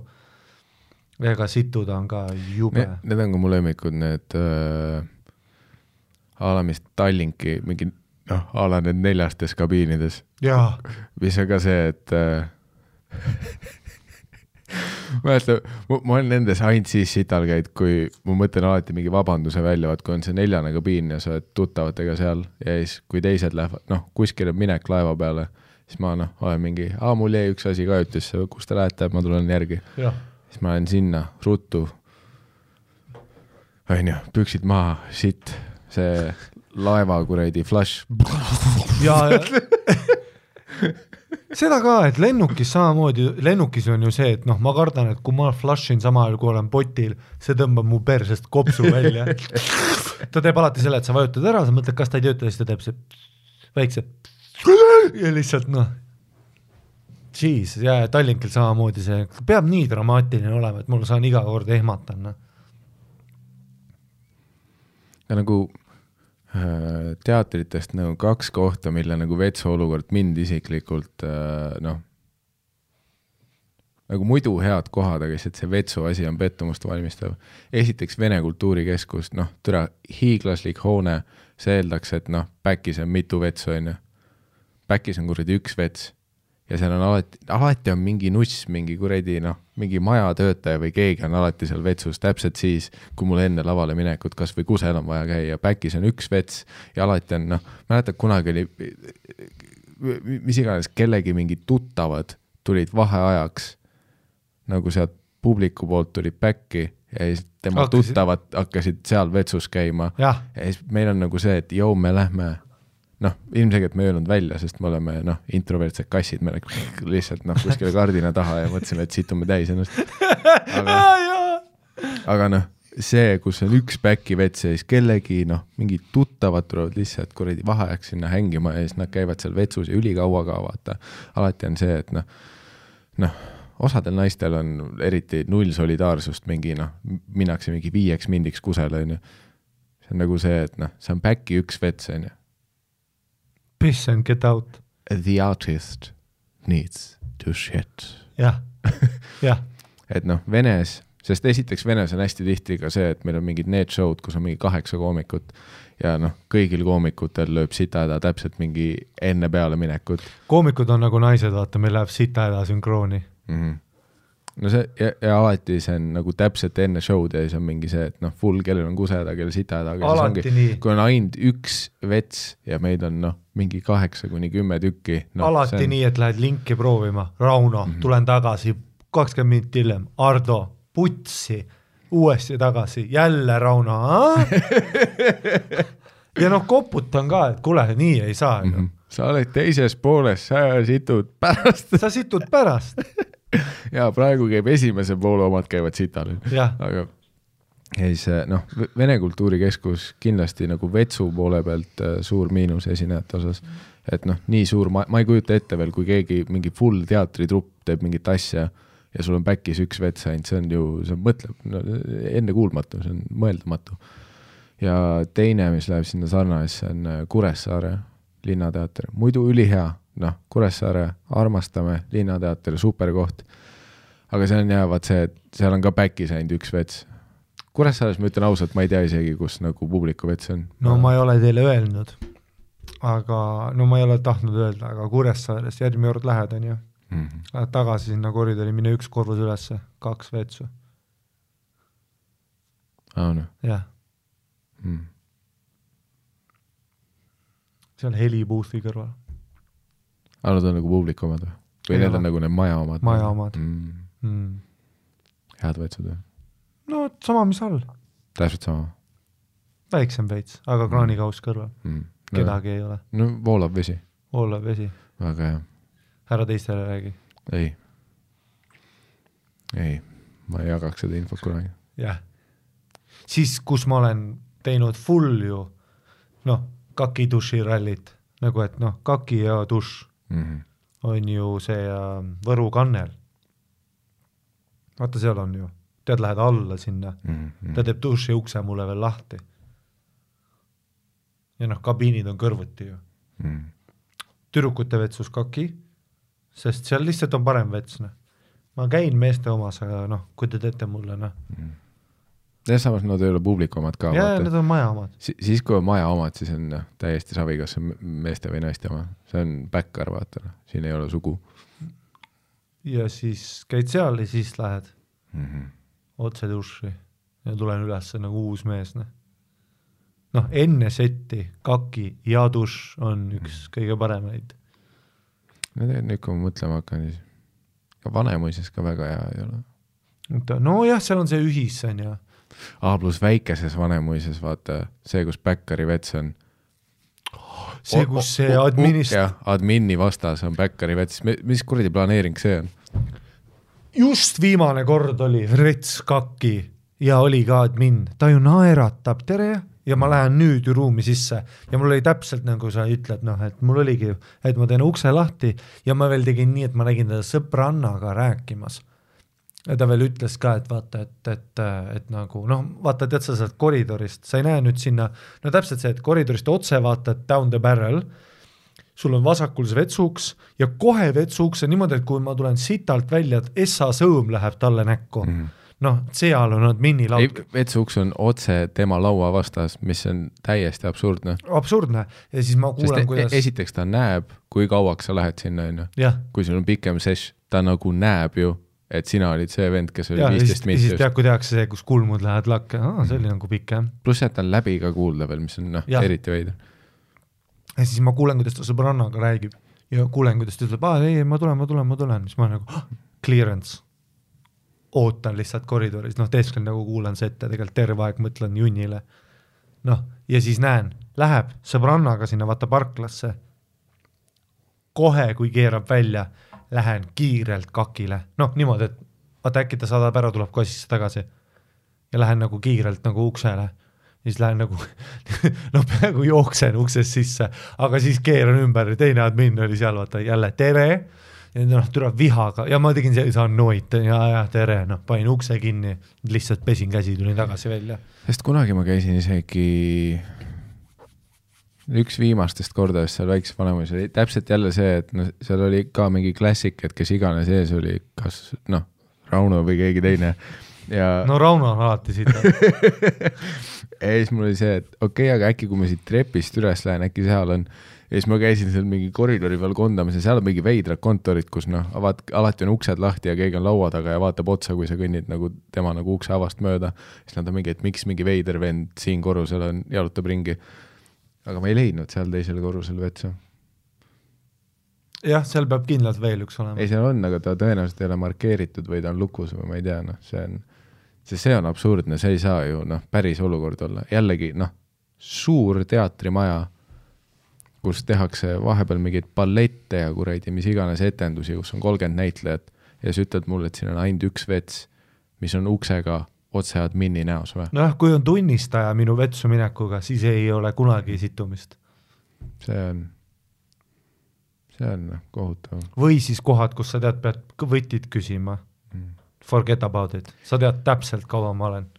no oleks siis vähemalt, et ma küsin võtme ja noh, ma lähen siis noh, kuskile mingi kahekildisele matkale vaata, et no see vets on tegelikult noh, vapsee kuskil teises tiivas. jah, võtad ära ja sprindid.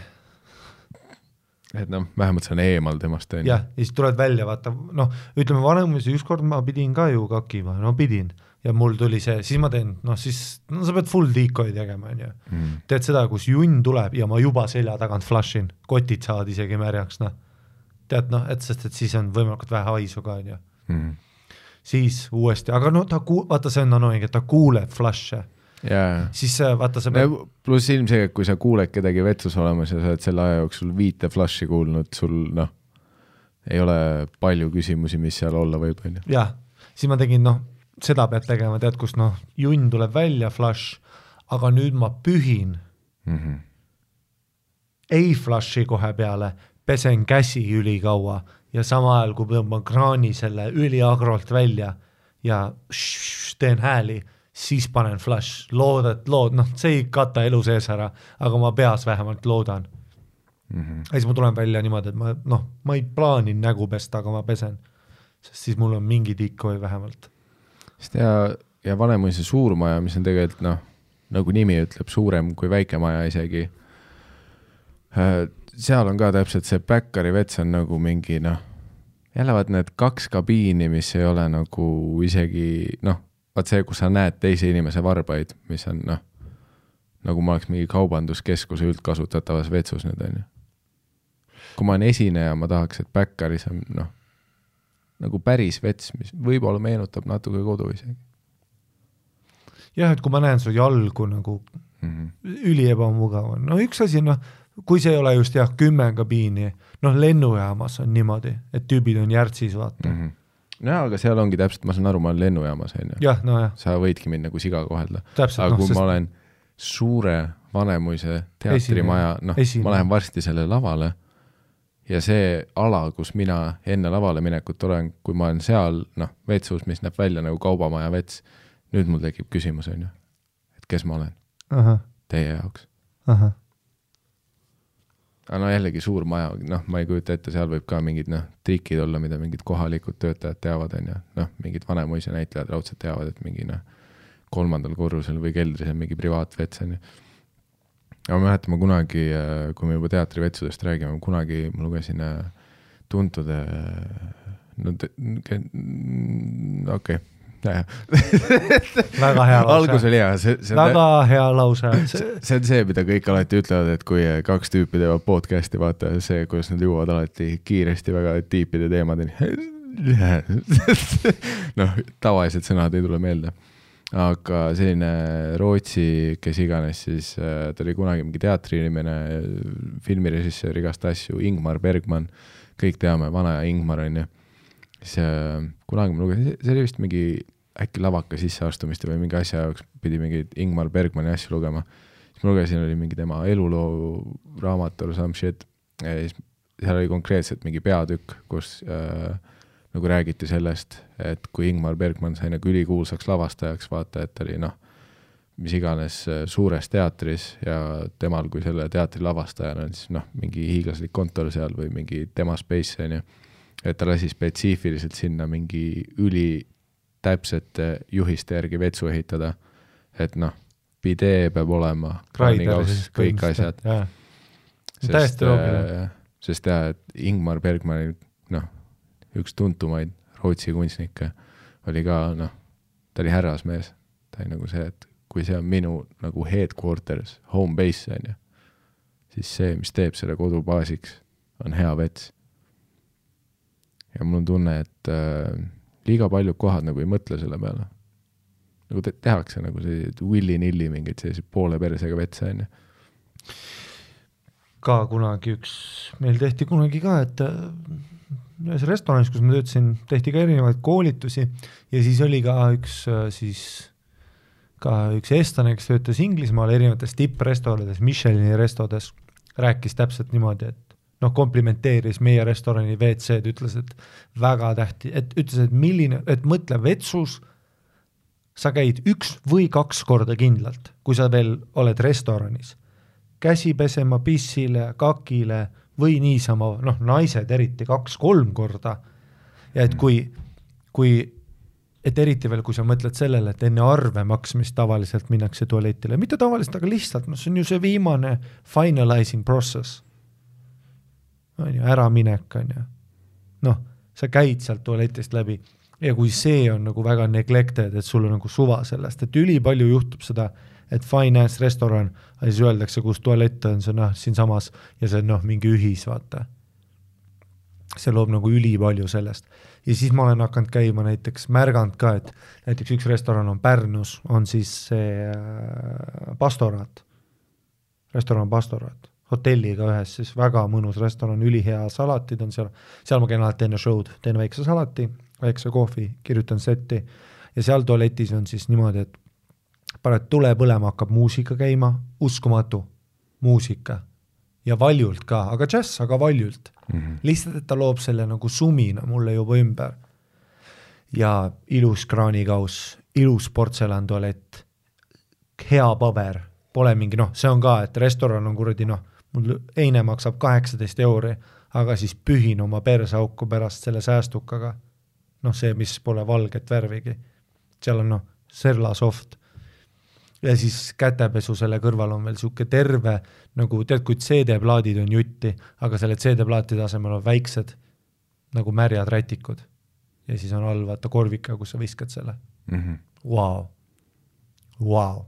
ja nüüd ma lähen ju arvet maksma, tippi jätma. noh, see on selle soo-, kogemuse suur osa.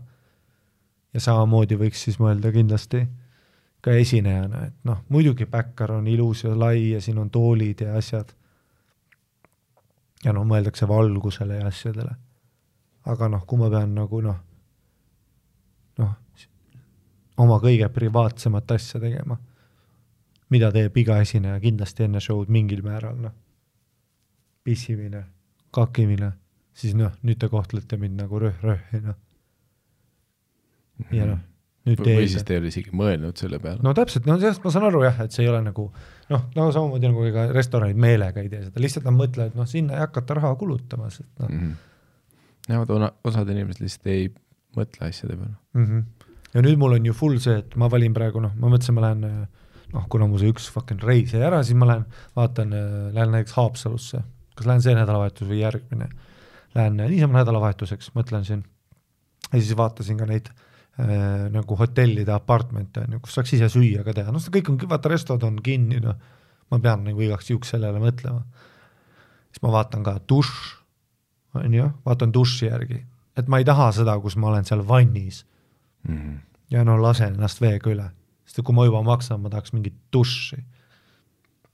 ja siis sa näed ka Airbnb-de pealt näed ära ülihästi, et, et kui on ilus pott, ruumikas vets, dušš on mõnus, sest et noh, seda tehakse ülipalju, et korter on fucking fire.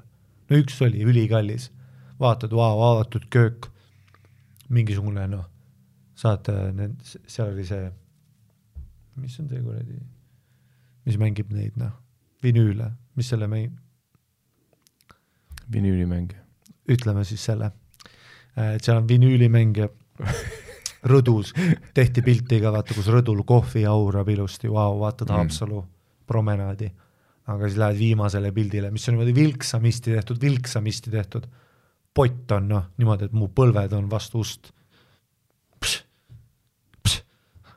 noh, kakssada euri öösel, vaata jah, ma olen rõdul, aga noh, pott on vastu ust või noh, jalad on vastu ust. see ei ole see ma just mõtlesin, kõige raskem oleks, kui mina ja sina peaksime noh, sattuma mingisse ajamasinasse, kus me lähme mitu tuhat aastat tagasi, me noh, saame südari. sest ma nüüd mõtlesin, noh, ajaloolised teadmised, mis ma tean HBO seriaalist Rome on ju, nii kuidas Vana-Roomas elu käis, nii nagu HBO seriaalis Rome, seda tõeliselt kirjeldati. oligi vaat see, et äh, lihtsalt noh, meeste vets oli nagu lihtsalt see ala, kus ma ei mäleta, äkki seal oli isegi see, et sa nagu noh, on üks pikk palk ja kõik istuvad selle palgi peal ja situvad palgi taha, onju. ma olen seda pilti näinud. ja siis äh,, aga kuna Vana-Roomas nad olid ikkagi noh, kultuursed, haritud inimesed, siis nad peale seda pühkisid perset, aga selle jaoks olid noh, põhimõtteliselt olidki nagu pulga otsas käsnad, vaata, mis on maas. ja siis sa noh, istud perse enda jah, või noh, ma, ma, ma ei tea, mis see tehnika on, äkki sa lihtsalt nagu hõõrud sellega oma perseauku või midagi, aga nagu no. jagatud käsn on ju. no ma eeldan küll, jah. no you bet it, et kui ma, mina, sina oleme Roomas, meil on oma käsn ripub meil on oma käsn nagu võtmed ripuvad, tere no shit noh.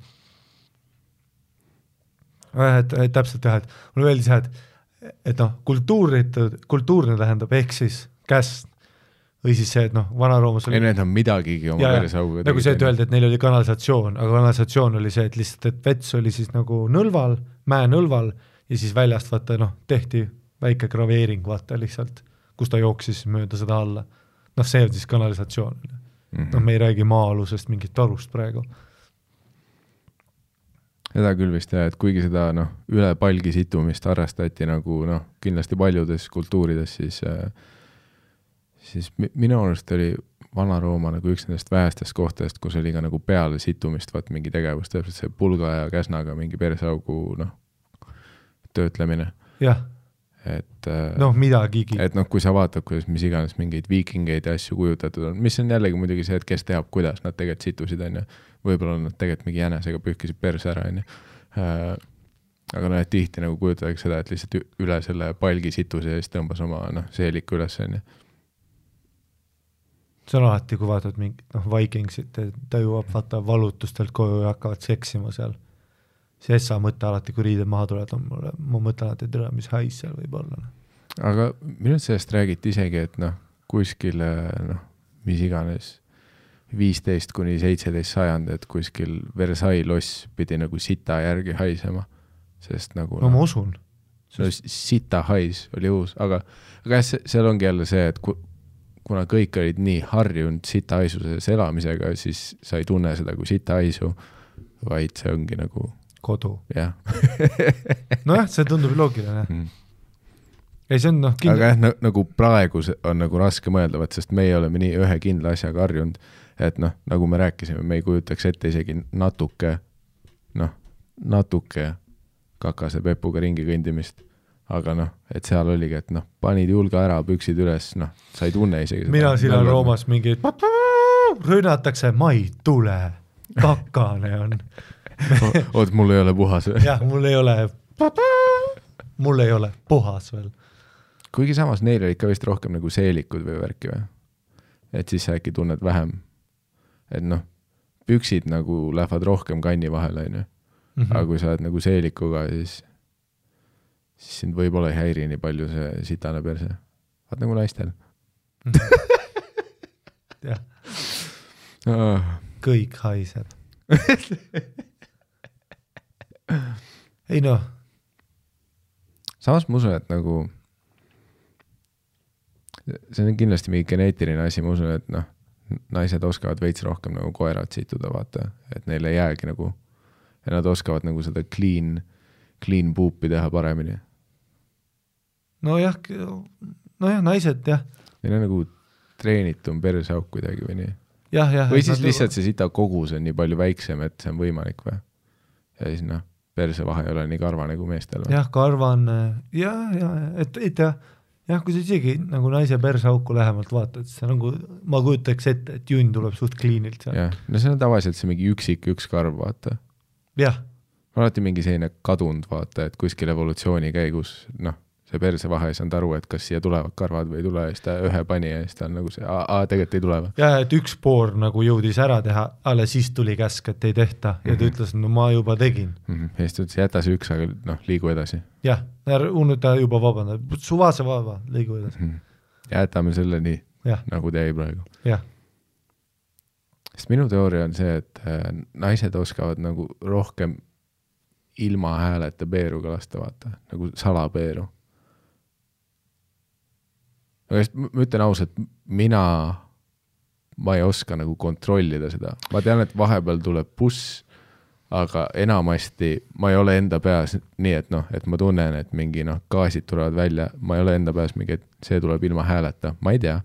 ma natuke nagu tean, ma tean.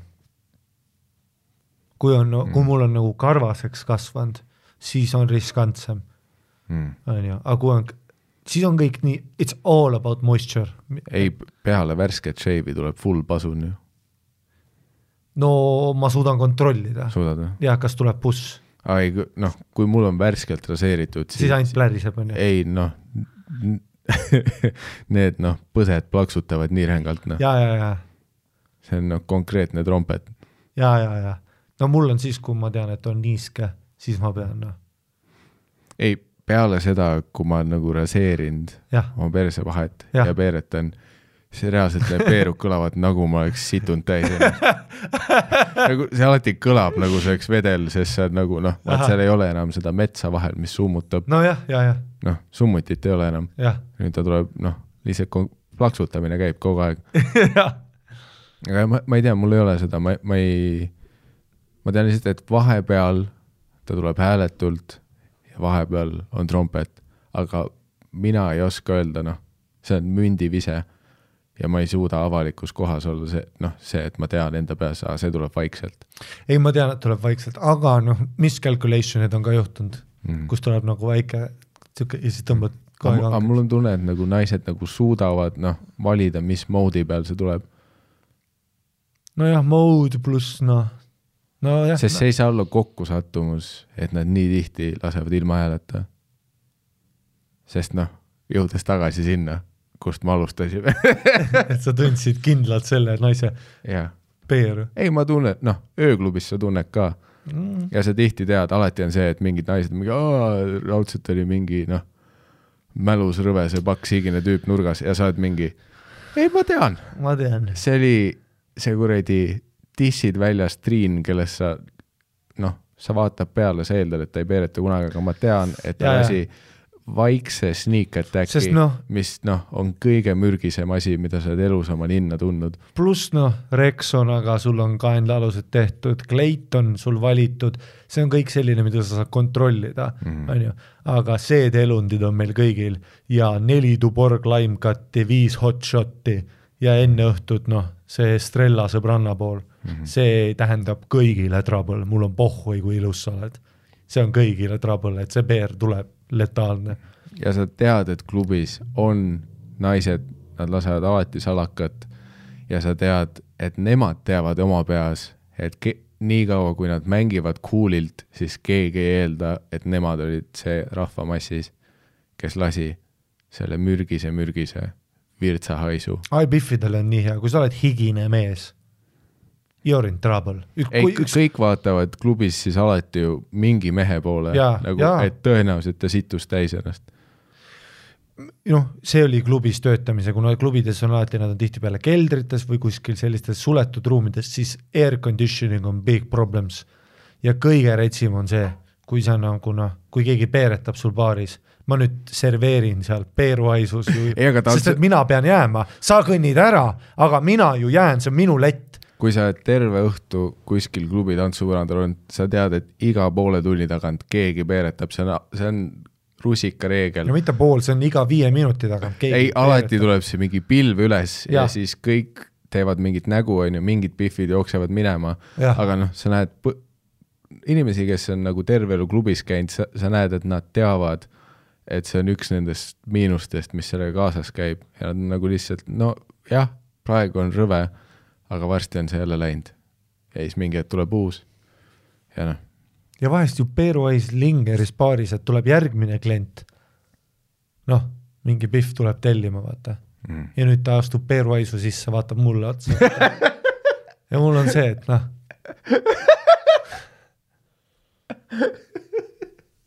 seda küll, see väga aus, sest alati on see, et, et noh, sina oled seal oma putkas, sa ei saa välja minna. ma ei saa ära minna, jah. aga nagu See see, kuradi- esimene kahtlus on alati vaat see, et nad tulevad mingi, aa, see siit ees, see tüüp seal. see vestiga vend. ja sa oled mingi fuck. nojah, sorry, ma, ma üürin siin Peeruaisu, sest ma elan türa siin. no alati Kärt, noh, joob hot shot'i ära ja siis kõnnib ära, ei maksa arvet, peeretab õhku, tüüp maksab arve, tüüp peeretas. jah, ei seda küll, et noh, naised on salakavalad. no sest nad. teavad, noh, sa tead ju, jah, see on nad, nagu nad Her- teavad, et neid ei süüdistata selles see on nagu Hercule Poirot, vaata on alati noh, see the nicest person, kes lõpus mõrvas mm. -hmm. aga alguses ta ju naeris ja aitas seda Hercule'i, sest Jaa, ta teadis, et noh, naised ju aitavad sul Ja Peeruais üles süüdlane on alati see, keda sa kõige vähem eeldad. no täpselt, see Pihv ütleb oi-oi, kes tegi, sina tegid, alati kõik arvavad, et see on see higine paks tüüp alati, tantsupõrandal jah,. täpselt, on ju, alati kõik arvavad, see on see noh, see endine mõrvar on meie seast ja tema nüüd tappis, noh, tegelikult hui, Mm. see on alati see noh, abivalmis kuradi Pihv. kui kellelgi on selle kohta mingit teaduslikku artiklit saata, kuidas naised oma peere kontrollivad, et nad niimoodi salaja meid rünnata saavad, siis äh, no ma guugeldan, why women fart silent how women fart silent. jah, how women fart tuleb veidralt pornot. How they make it silent.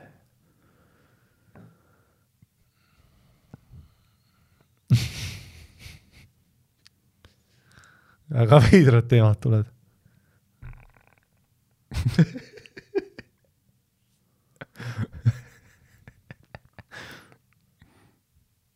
okei, ja, ja okei, okei. noh. no sihuke raamat on Amazonis nagu Women's fart ninja silent but deadly Mm -hmm. mm. -hmm. ma olen juba huvitatud. What is a woman's secret for farting so silently? Mm. I am a software engineer looking to find a remote job with a company in the USA. What is some advice for me? Mä? Kas see käis sama küsimuse alla? jah, ah. okei. Just wait until a woman gets comfortable around you. Once that happens with many women, the farting starts. And once it starts, it doesn't stop. you hear the ass trumpet being played all day.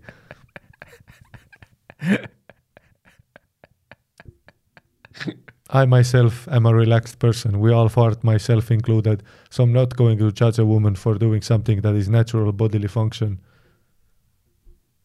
I always have a great time and laugh about it. Always great time. aga see on mingi tüüp, aa nüüd on naise vastus.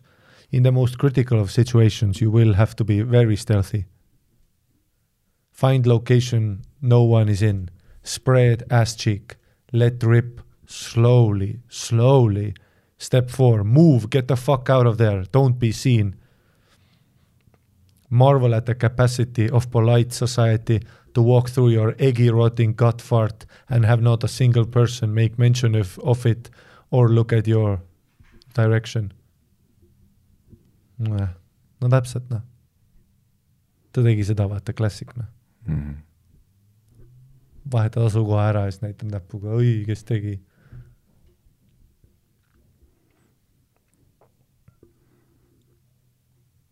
Aga ei no selles suhtes ma saan aru ka, see tuleb sügavatest traumadest, nagu sa ühes episoodis rääkisid, sinu koolis oli peer onju. jaa, et äh, noh, kõik on lapsena kas kõrvalt näinud või ise pidanud kogema midagi sellist ja siis sa nagu elu lõpuni üritad varjata seda.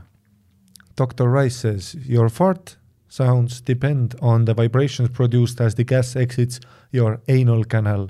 Despite popular belief, your fart noises have nothing to do with the flapping of your butt cheeks. The sounds of farts are very much shaped by their expulsion velocity as well as the shape and size of the anal sphincter opening at the moment of passing.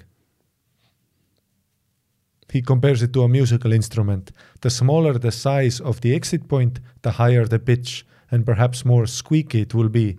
And the larger the canal opening at the moment, the lower the sound mm.. ehk siis meeste persaugud on suuremad, sellest Mm. ka see, et Biffide, Biffidel on see. mm. -hmm. nojah, seda küll, et naiste persaugud on väiksemad, mis tähendab, et sealt on lihtsam nagu seda ninjat lasta, noh. kurat, me õpime ikka. The expulsion velocity, aka how fast the air is exiting your body, plays a big role too. If the air is coming out faster, your fart would more likely to sound louder. Plus, if a swall- if swallowed air is triggering your fart, as is the case of majority of farts, they tend to be louder but less smelly. mm. et noh, või ongi, et hapnikust on ju. If your fart is primarily driven from digestion and bacterial fermentation, it will tend to be smaller in volume and sound, but much more stinkier. ehk siis noh, jällegi see, et miks on see pssst, haiseb retsilt, sest see tuleb sult, sest noh, gaasi ei ole palju, õhku on vähe, aga sisaldus on noh, üheksakümmend üheksa protsenti sitt. jah, noh, otse Mm. In most cases, whether your loud is whether your fart is loud, soft, squeaky or sonorous, it's really nothing to worry about, no, no shit. nojah, keegi ei muretsenud praegu, me tahame vastuseid. jah. Siis mulle, consider seeking medical advice if farts are associated with symptoms of abdominal distension or passage of blood. nojah, vana hea see pro tipp eluks, et kui sa peeretad verd jah, kui sa veeretad verd, siis võib-olla mine arsti juurde väga loogiline, et kiirus ka on siis volüümis, on ju mm. -hmm. kuna ta hitib seda seina, seda anaalseina. Aga no samas sa ütlesid, aga noh, ega ass check'id flap ivad küll, noh, mul on ka see, et ikkagist, kui on clean, siis ikkagist ma tunnen, kuidas ta siit E-, eriti kui sul on peeretab. raseeritud ja duši alt märg. jah, sest ta, ma tunnen ju selja, ma tunnen üleval, kuidas ta noh Mhm. reverb ib. mm. -hmm. no selles suhtes muidugi seda heli siis ei oleks jah, kui ma oma kuradi kannid laiali tõmban, onju. Jah, seda osa helist, aga no mingi heli on, aga mm -hmm. Noh, siis tulebki mängu su sfinkter versus siis see velocity on ju, Mm, persaugu suurus, jah, õhumass jah. palju sa oled neelanud õhku ja mm. -hmm. näed, jälle õppisime midagi. jälle õppisime midagi. mul on nüüd kuseda, ah, okei okay., mitte selle jutu peale, aga nagu üld... üldiselt ma jõin vett enne. Sa ei, sa ei pea vabandama, pissipaus. Sorry, sorry noh, kõik on okei okay.. sorry mm.. sa nagu paned mikrofoni ka suu ette kunagi või? ja, ja, ja chill. nii, teeme mõned kuulajakirjad, ma vaatasin sulle valmis juba äh,. ma luban sul alustada täna. Kirja pealkiri on Grupikas. kirja pealkiri on Grupikas. G R U P I K A S, Grupikas. kirjakast tussisoojad at gmail.com Mm, kirjutada okei. võib kõike ja kirjutada võite hei meile hei Miikal ja Harri, kuna grupikate lood on päris populaarseks osutunud, otsustasin ka enda oma kirja panna. nojah, see, see on siis kirjutatud ajal, kui oli grupikad positiivsed, noh, meil on nüüd viimased nüüd on kakskümmend episoodi, positiivne. Meil on viimased kakskümmend meili ainult mingi noh, semivägistamine olnud, nii et noh, olin parasjagu välismaal ning õhtu oli jõudnud nii kaugele, et läksime paari neiuga hostelist klubisse.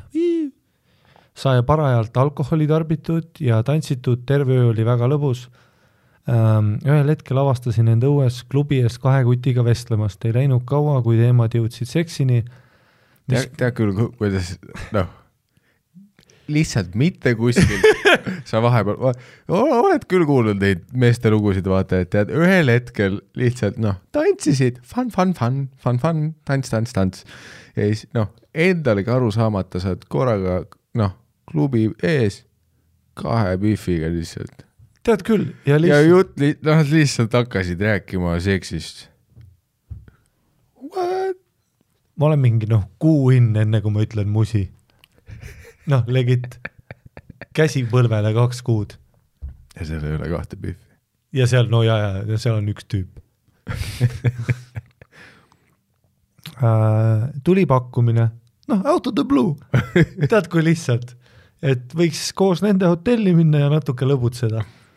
Äh, kuna rohkem kui ühe kutiga hullamine oli mul ammu bucket list'is olnud, siis ei läinud kauagi, noh, see on see teine, et bucket list'id pidid olema mingid ägedad, et ronime mägedes ja reisi rohkem, aga kõik litsid auto ära hakkasid panema, et ei no ma tahaks kõiki auke täis enda.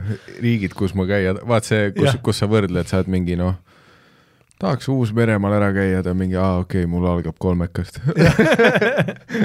Aa, selline bucket list jah, see, kus jah. aa nagu bucket list jah, ka bucket list. seda küll jah uus challenge, vaata, the bucket challenge, oled mingi vau wow,, mu tütar teeb bucket challenge'id, vaikselt loen, mis tal on tahaks musta munni, tahaks nelja munni, tahaks Iisraeli munni, tahaks Vene munni, tahaks rohkem munni. vähemalt ta seadis eluks eesmärgid. jah. Ei läinud kaua, kui olimegi teel, tuppa jõudes tuli välja, et seal magab veel üks nende sõber, aga teda ei pis-, pidavat miski segama. Alustasin ühe kutiga suudlemist ning samal ajal suudles teine mind selja tagant, alustades kaelast, liikudes aina allapoole. samas see kõlab ka vaat täpselt mingi noh, välismaa tüüpide see noh, ma, ma ütlen ära, onju, kui ma noh, kui mina ja sina oleksime samal ajal vallalised ja kui me isegi mingi noh, läbi kõikide nende huupide. jah, autismitakistuste, noh räägiksime. sina Barcelonas üksteisele terve aeg. räägime mis iganes mingi Kasahstani naissoost turisti nõusse. ukse juures ei juhtu sujuvalt seda, et noh mina suudlen, Jari tuleb su selja tagant ja ka suudleb sind nagu kaelale, nagu see ei tule, noh, see ei tuleks kindlalt loomulikult meil nagu yeah see, kus sa oled see teine vend ja sa tuled sujuvalt peale, hei joo, kui ma olen see teine vend, mu esimene mõte ei ole äkki ma hakkan selja tagant suudlema. ma lähen kohe ära. ma seisan veidralt koridoris ja ma hakkan tosse jalga panema isegi kui ma ei ole mõelnud, kus ma ööbin või mis mu plaan on. eriti kui noh, null eelmängu, me läksime uksest sisse ja noh, korraga meie kolm keha said üheks või?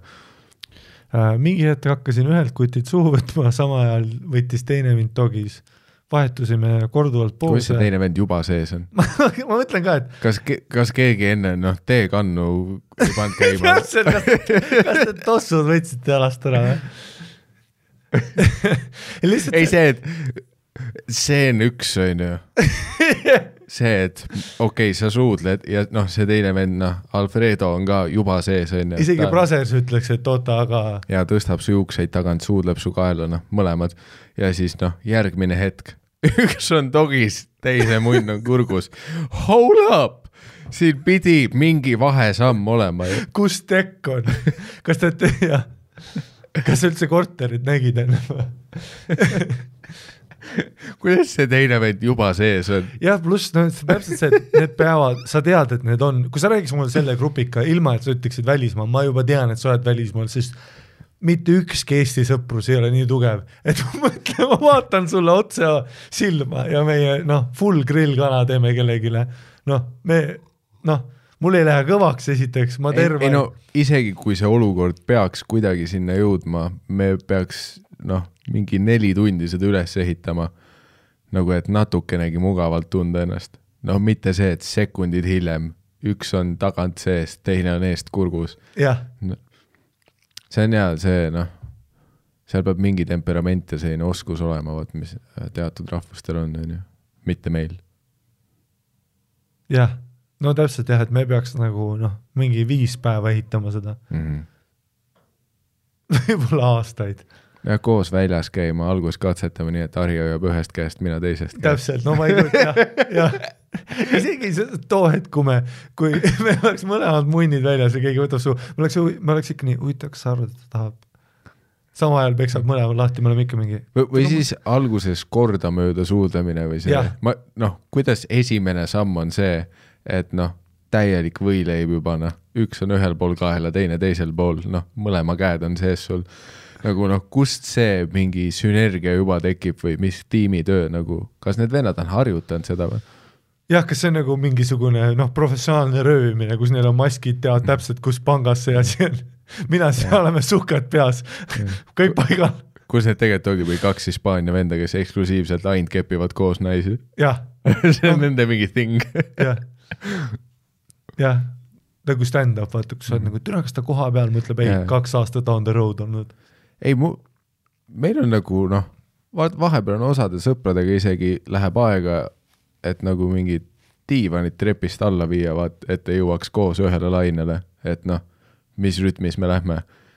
Need Oh, jah. need vennad juba sekund hiljem pumpavad kahekesi, noh, ühes taktis mingi, mida vittu jah, noh, selleks, et Daniga diivan alla viia, me pidime noh, meil läks noh, mõnikümmend sekundit ikka, et me saaks aru, et kumb jalg ees ja nii onju. ja, ja see oi, oi, oi, ja et noh, aa, et sa oled sealt, okei okay.. jah, sa tõstad mm. -hmm. siit, sa, kust äh,. ühel hetkel ärkas see kolmas tüüp ja lasi meile telefonist mingi tüübi häält, mis ütles destroy her.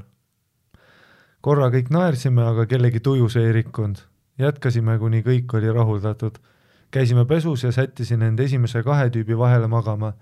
ei läinud kaua, kui üks neist hakkas mind uuesti silitama ja lausus I m horny again ning ma selle peale me too äh,. hashtag me too see, see on see teine MeToo kampaania. see see, see ei ole see algne MeToo kampaania kindlasti mitte. seda küll ja kus nad üritavad, üritavad rebrand ida ja of a sudden samal koosolekul on väga kiimas ja väga vägistatud Biffid. ei, see, see on tšempioni mentaliteet, see, kus kolmas vend on ka kuskilt noh, kes teeb meeme kõrvalt. kolmas vend teeb pulli kõrval ja sa naerad ja saad akordionit või?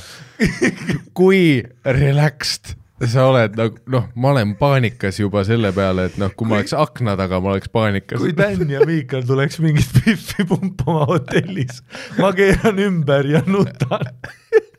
appi. Ma ei räägi sellest kuna ja ma ei mis teil räägi. viga on? te ei ole normaalsed.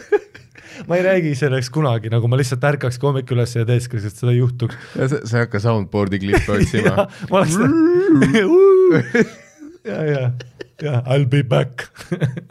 tere järjest teed kuradi Schwarzenegger soundboard'i. ausalt öeldes seda kirja seni kuuldes ma nagu ei oleks eeldanud, et see noh, läheb sujuvalt sinna ka, noh, kus sa viskad sosusse, tudusse ka nendega või? Eriti kui sa reisil oled, kas sinu enda reisikaaslased ei oota sind korterisse Nad taga? juba helistavad Egiptuse ei, see, on see. klassik, kus sa oled sõbrannadega reisil ja sa oled, kuhu Kätlin kadus ja noh, öö otsa läinud. nutavad sa politseijaoskonnas oled. mingit, me oleme Egiptuses, siin on ülipalju mingeid naiserööve ja shit tükeldamist. ta on kakskümmend, ta on neliteist tundi kadunud olnud. juba politsei ütleb, et kui ta on rohkem kui kaksteist tundi, most likely beheaded. ja siis ta on juba teel Prantsusmaa poole. Destroy her. ja siis politseiautos kuradi panime noh, koer oli kurgus kuradi, noh kaks venda olid taga. tea, kas te olete selles grupikas olnud, kus isegi politseikoer on noh fucking horny. politseiga.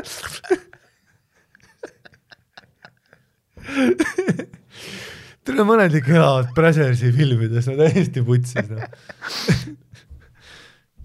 see, kus sa lähed oma sõbrannat report ima missing, all of a sudden terve vangla.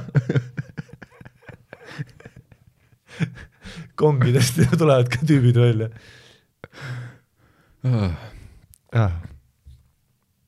mõlemad tüübid asusid minuga uuesti tegelema, kõik oli jällegi väga harmooniline ja mõnus.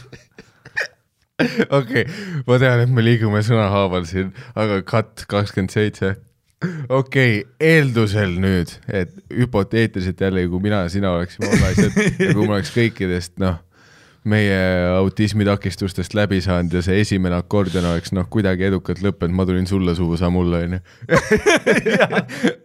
ja me lähme nüüd voodisse ja somehow tema otsustas, et nii chill oli, et ma hängin veel teiega, noh, ma magan teiega isegi.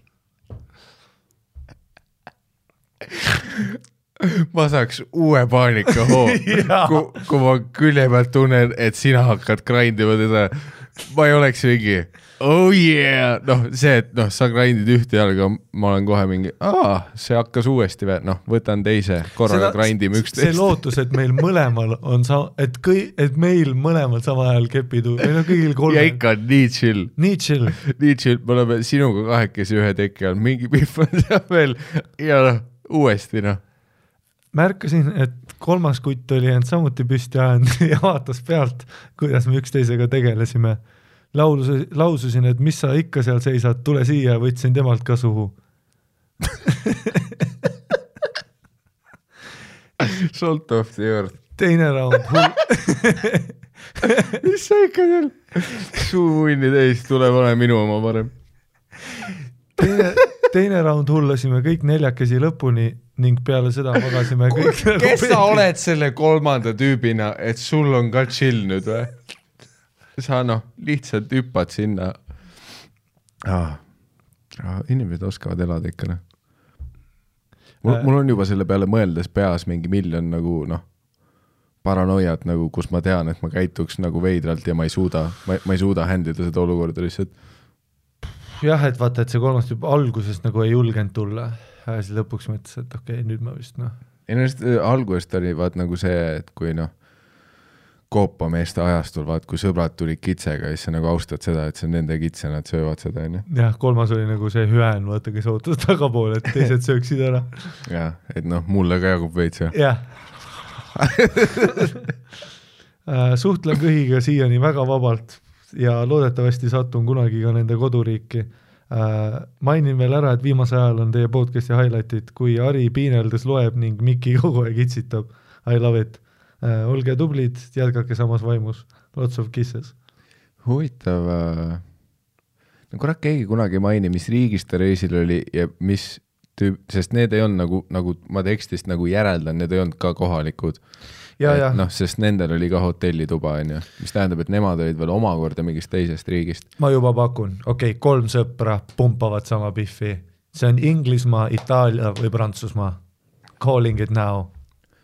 Sest et ükski moslemriik ei saa olla, sest et vaata, nendel on hästi palju häbi seoses seksiga, kuigi nad hullult on kiima, noh, sest et vaata, see on nii suppressed, no ma tean paari noh äh, sõpra, kellega ma kunagi olin noortelaagris ka nagu Türgis ja seal oli üks tüüp Vulkan onju, ta nimi oli ka Vulkan, Türgi mees, moslem, ülikiimane, kogu aeg ajas hullu kiimajuttu.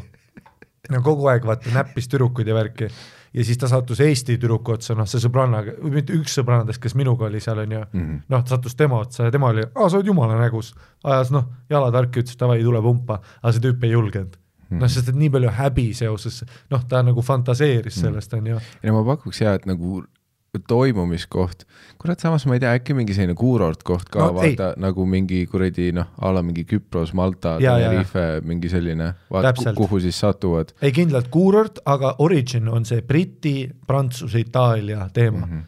noh, no ma tahaks loota, et mitte Briti mehed. No prolli on, sest et mõtle, kolm sõpra, nad on alati kes koos, nad muud reisivad jah. jah, nad annavad alati patsu, nad on alati koos. Sest mi- minu peas nagu tunduks seksikam, kui need oleks Hispaania või Itaalia mehed.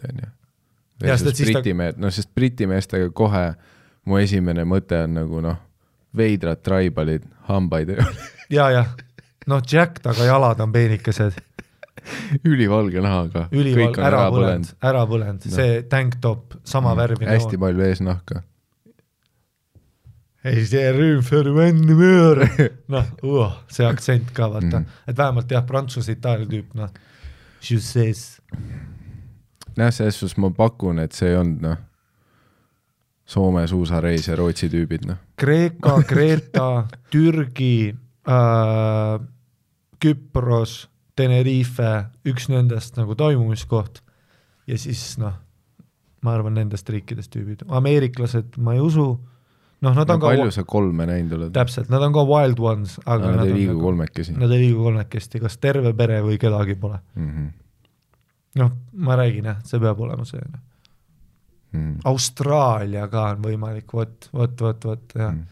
no kui, kui nad oleks mingist Aafrika riigist oleks maininud, nojah, see oleks jutuks tulnud, et ma ei mahtunud nende kahe vahele ära. sest noh, mm -hmm. nende türad kohtuksid mu sees nagu üksteise keskel saaksid kokku. mm. -hmm. ei, see on vahva lugu äh,. jällegi vaata noh, nagu me- me oleme siin äh, podcast'is palju rääkinud, nende kirjade puhul ärge kartke rohkem detaile panna, onju. jah, et noh, eriti kui sa kirjeldad Me- protsessi, rahvuseid, vanuseid jah, sest et jah, see, et aa ei toba ees ja juba noh, saeme. mm.. sest see on nagu ikkagi võrdlemisi nagu üleüldine, onju. no see, et me keppisime ja siis me keppisime veel ja noh, fun oli. okei okei aga noh, mis augud räägime nüüd game plan, tulite, võtsid tossud jalast ja, või? ja siis ma mõtlen vaata safe sex'i peale, et millal keegi kondoomi pani või, või mm. -hmm. nagu kuidas või, või nagu jah, et see tundub oma, sest et noh, Mõtle, kui me koos kolme kommi paneme, tüübiga kirjelda, kuidas need vahetused käisid, onju. Jah, mitte see, et see kõik tundus nii orgaaniline, mida vittu see tähendab? jah, kas me panime üksteisele jah, andsime nagu patsu üle sinu. kui sa ütled kolm tüüpi ja see kõik oli väga orgaaniline, ma noh, mu peas on noh, blank. Mõtle vaata, et Ma- kui pingeline on juba asi. lihtsalt nagu naise ees kondoomi peale panna, on ju, kui sa üritad seda nonchalant'i teha et- ja samal ajal, kui ta ootab mm, Mhm. -hmm. kujuta ette, kui su kaks sõpra ja tema ootavad mm. mm. -hmm. ja kuidas need vahetused käivad, onju, mis hetkel, kuidas, onju. -hmm. oota jah, et ja, ja, jah, et siin on kindlasti palju detaile, mida sellistel lugudel tuleks lisada, jah, aga sellegipoolest, aitäh. tere jälle mingi veider spämm on tulnud, noh, ma tean ja ma nägin seda mingi are you selling, tere küll. kaua võib noh, spämmi saada aa see cabinet transformation on ju, mm. -hmm. kas keegi on jälle lisanud meid kuskile või? no ma loodan, et mitte noh, ära Okei. anna ideid neile. aa jah, okei, teeme siis äh, ühe veel ja siis lähme ära. tänan jumalat. okei okay,, ma loen ühe, ah, õnneks tundub selline kodumaisem, äkki kurvem. Anne-Linna retk, okei jah, noh super, noh siin ütleme, no, ma pakun siin noh, kuradi orgaanilist neljakat ei tule noh. jah, tere, tussisööjad, naudin teie podcast'i täiel rinnal ja mõtlesin, et jagaks teiega ühte oma story't Anne-Linna retkest, mil kaotasin oma süütuse. oli üks kena esimese septembri õhtu kooliaktusel käidud ja oli plaan kesklinna jooma minna. Poistega kolme peale sai võetud kaks poolekat aramist, mis said Emajõe ääres alla küpeldatud. no näed, kurat, see on Eesti Vaat on Eesti. vaata, siin ei ole kuradi kolm sõpra, kes kuradi koos pummel-. nagu aramisel ikka kombeks, siis juues pole kottigi, aga kui otsas, tuleb kõik korraga kohale. mm.. panime sihiks Ken klubisse minna ja läksime sõpru otsima. poolel teel hakkas mul juba jalg alt minema ja kell oli alles kaksteist. Kenis saime kokku mu sõbraga, kes oli koos Kübede ja Karmoga. Ära name drop'i tule, nüüd tuleb, nüüd tuleb see ja siis me tegime kõik koos kräkki ja keppisime kübede ja karmode naisi. ja kübede ja karmode ema tuli tuppa. Äh, ma olin jumal lädra vittus, hakkasin enda uut laulu muusikat nii hullult kiitma, et sõbral hakkas piinlik ja suunas mind eemale. nagu hea sõber ikka, soovis ta mind teise sõbraga takso peale viia. Kennis nurga peal andis gravitatsioon eriti tunda ja kuna endal jalad ei kandnud, siis kukkusime sõbraga pikali, nii et tema kukkus peaga prügikasti otsa ja mina, laki vend, kukkusin mööda. isegi mina ja sina oleme Kennis niimoodi kukkunud. kui ma ta sõber poleks olnud, oleks ta mu näo teisse dimensiooni sisse löönud, sest äh, tal oli piinlik minuga kogu Kenni ees käpla käia. viidi mind siis Fastersi juurde, lohistades pooleldi püksid maas ja pandi pingile. Selle aja jooksul tuli mul vahepeal silm lahti ja märkasin, et ma pole enam Kennis ja võtsin jalad alla ja jooksin Kenni poole tagasi. see on see klassik Eesti mingi purjus sõbra tantsutamine, vaata noh, see, kus sa noh, üritad nii hullult, aga noh, ta teeb kõike, et vastu hakata ja noh, sinu elu põrguks teha.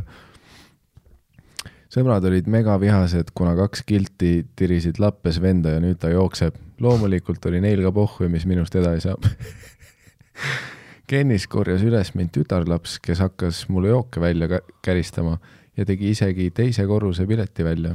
Never heard of that, never happened. minul ei ole kunagi seda olnud, et ma olen lädravittus, haisen okse järgi ja Biffid tulevad, ah super.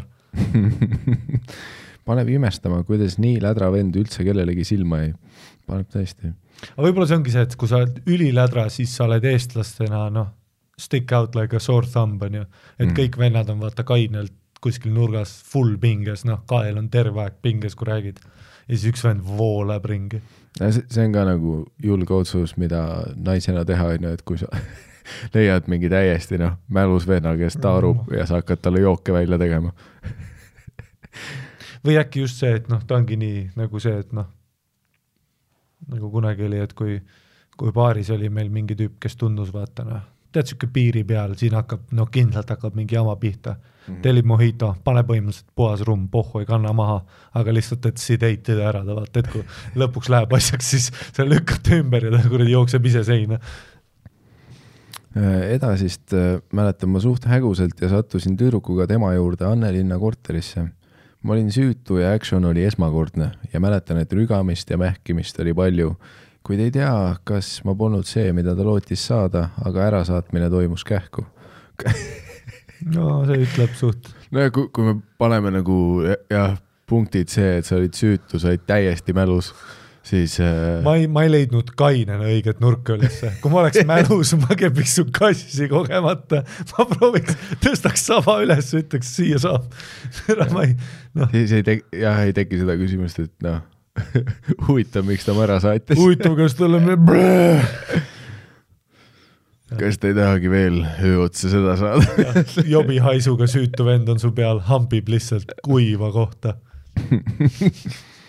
kuna ma elasin Tõrvandis ja teekond oli koju pikk, siis tüdruk kutsus mulle takso ja enne uksest väljasaatmist andis pihku kahekümne eurise. Damn, mis kuradi sugar mama see vend leidis veel noh. Trepi peal kõndis vastu mulle poiss, kes suundus samasse korterisse, ei tea, vist toimus mängijate vahetus. alla ukse juurde jõudes lõi pähe mõte takso üle lasta, sest pihku anti ju Gedo raha ja teadsin, et järgnev ärkamise aeg tuleb megaraske. sügavalt taskust haarasin oma katki kukutud kõrvaklapid, vaatasin taksojuhile teretavalt silma ja asusin oma kaheteist kilomeetri pikkusele rännakule koju, taskus kakskümmend eurot rohkem kui peole minnes ja poiss polnud kuival ka enam. Kivi pole kunagi nii magusalt mekkinud, kui too järgnev päev. Seda küll jah, see võib päris hea kojuminek olla, tead see noh, ketitud ära, poomaks pole veel kohale jõudnud, said S-akorde keppi, taksojuhile ütlesid tere. Näe, pluss see on tõenäoliselt see vanus ka, vaata, kus noh, kus sa viitsid neid asju teha, vaat ma eeldan mingi noh, vahemik kuusteist kuni noh, kakskümmend üks. See on täpselt see, et kus, no see pohmakas ei ole niikuinii nii hull. no see ei ole niikuinii hull ja tuleb, pole midagi paremat, kui jah, see nagu kuulad mussi ja lädramälus päiksetõusu ajal kõnnid koju, vaata. noh, peale seda mõtle, see oli S-akorde kepp ju. jaa, Jeez. jah, nagu meie vanuses sa huvi kõnniks seda maakonda, noh kui sa oled mälus, sa oled, noh, ma suren ei nojah, ma olen ma ei kõnni mitte kuskile mm.. ei, väga armas. Väga positiivne, selles suhtes sa leidsid kuskilt jah, ootamatult, vaata. Tartu on ikka, ikka võimaluste linn, tõeline ülikooli linnak ikka, oled kuskil Kennis, mälus, sõbrad, fasters. lihtsalt veetakse koju, sa isegi ei ürita, noh. mälus. aga vaata, tal sisimas oli ikka, noh jumal andis talle märku, et jookse Fastersist tagasi Kenni. no see no, pidi ainult ingel olema. üheksal juhul kümnest halb idee. Sest noh, mida sinna tegema lähed, trepist alla kukkuma aga.... jah, ei üheksakümnest halb idee. aga näed, see üks loteriivõit, see ilus lugu, no mitte nii ilus kui nendel kolmel tüübil, aga seal noh. nojah, su teised sõbrad jäid koivale oleks seal olnud see või, no. või need kolm välismaa tüüpi seal, noh. ei, seda ma mõtlesingi, et noh, hotellis. et noh, nii palju ei vedanud, kui nendel mm -hmm. Briti meestel see, see, kus ma pakun, vasta palun Iiri meestel ja Šoti mehed. Šotimaa. Eesti. aga aitäh, aitäh kõikidele kirjutajatele täna, sellised rõõmsad kirjad. nagu ikka, saatke kirjad tussisoojad.gmail.com, kirjutada võib kõigest, kirjutada võib detailselt, kirjutage rõõmsaid asju. täna oli väga hea osa, et, et üheksakümmend minti situmist ja siis kakskümmend kuus minti seks, rock n roll, noh. no see on, see on täpselt see content, mille peale seda, seda küll, vaata kui naljakas kontrast meilide kirjutajate elul versus meie. see, kus me erinevaid vetse arutame, türa, ükskord junn tead oli, tead suur. nojah, ja aga persse küll, me, me oleme karantiinis, noh. Me oleme no karantiinis. isegi kui me ei ole, no kus me kepime ja kus me No no, küll, tutvume noh., kus me ketime. seda küll, koroona või mitte, meie lood on ikka samad, noh. noh, kakal käime ikka, noh. seda vabadust nad ära ei võta, noh. aa, ei seda küll, kui nad seda, no kui nad ütlevad mu perseaugule on maski vaja, siis ma siis ma lähen mässama. Toompea ette, ei, minu kaka, ebahügieeniline. minu kaka on vaba.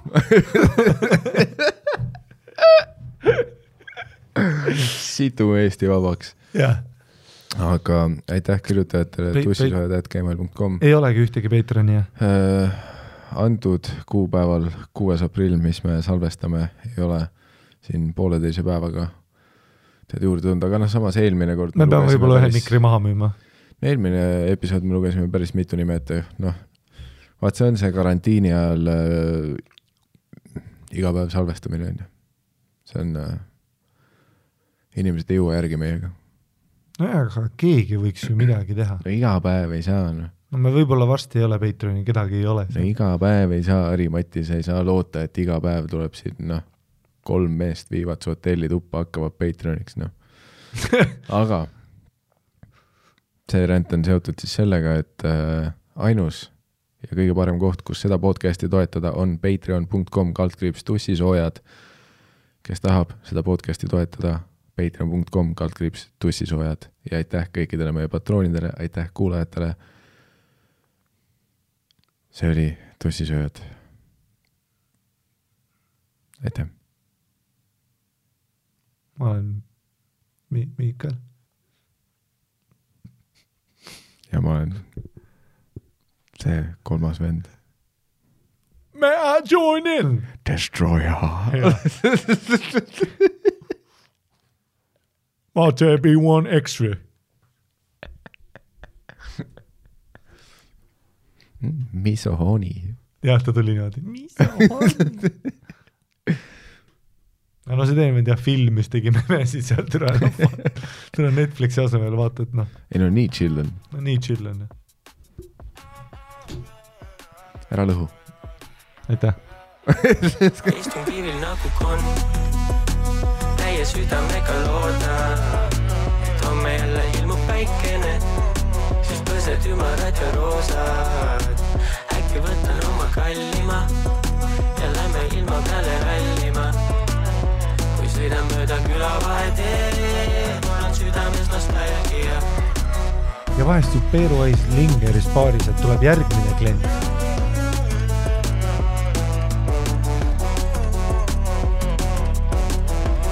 Mingi Pihv tuleb tellima.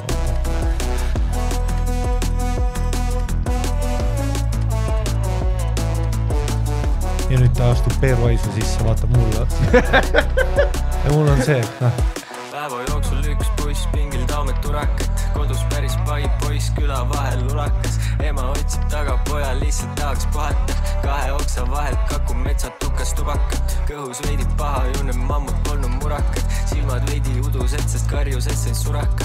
koolitükid pooleli ja teised kõik on rumalad, mahlapulgad sulavad, sadulad on mugavad. oleks mõnus, kui saaks jääda ööks, ema mures ja tal homme töö koju hilinen, kui aeg vaid seisaks. Õhtul mõnus. söö sitta. ei noh, söö sitta saab pott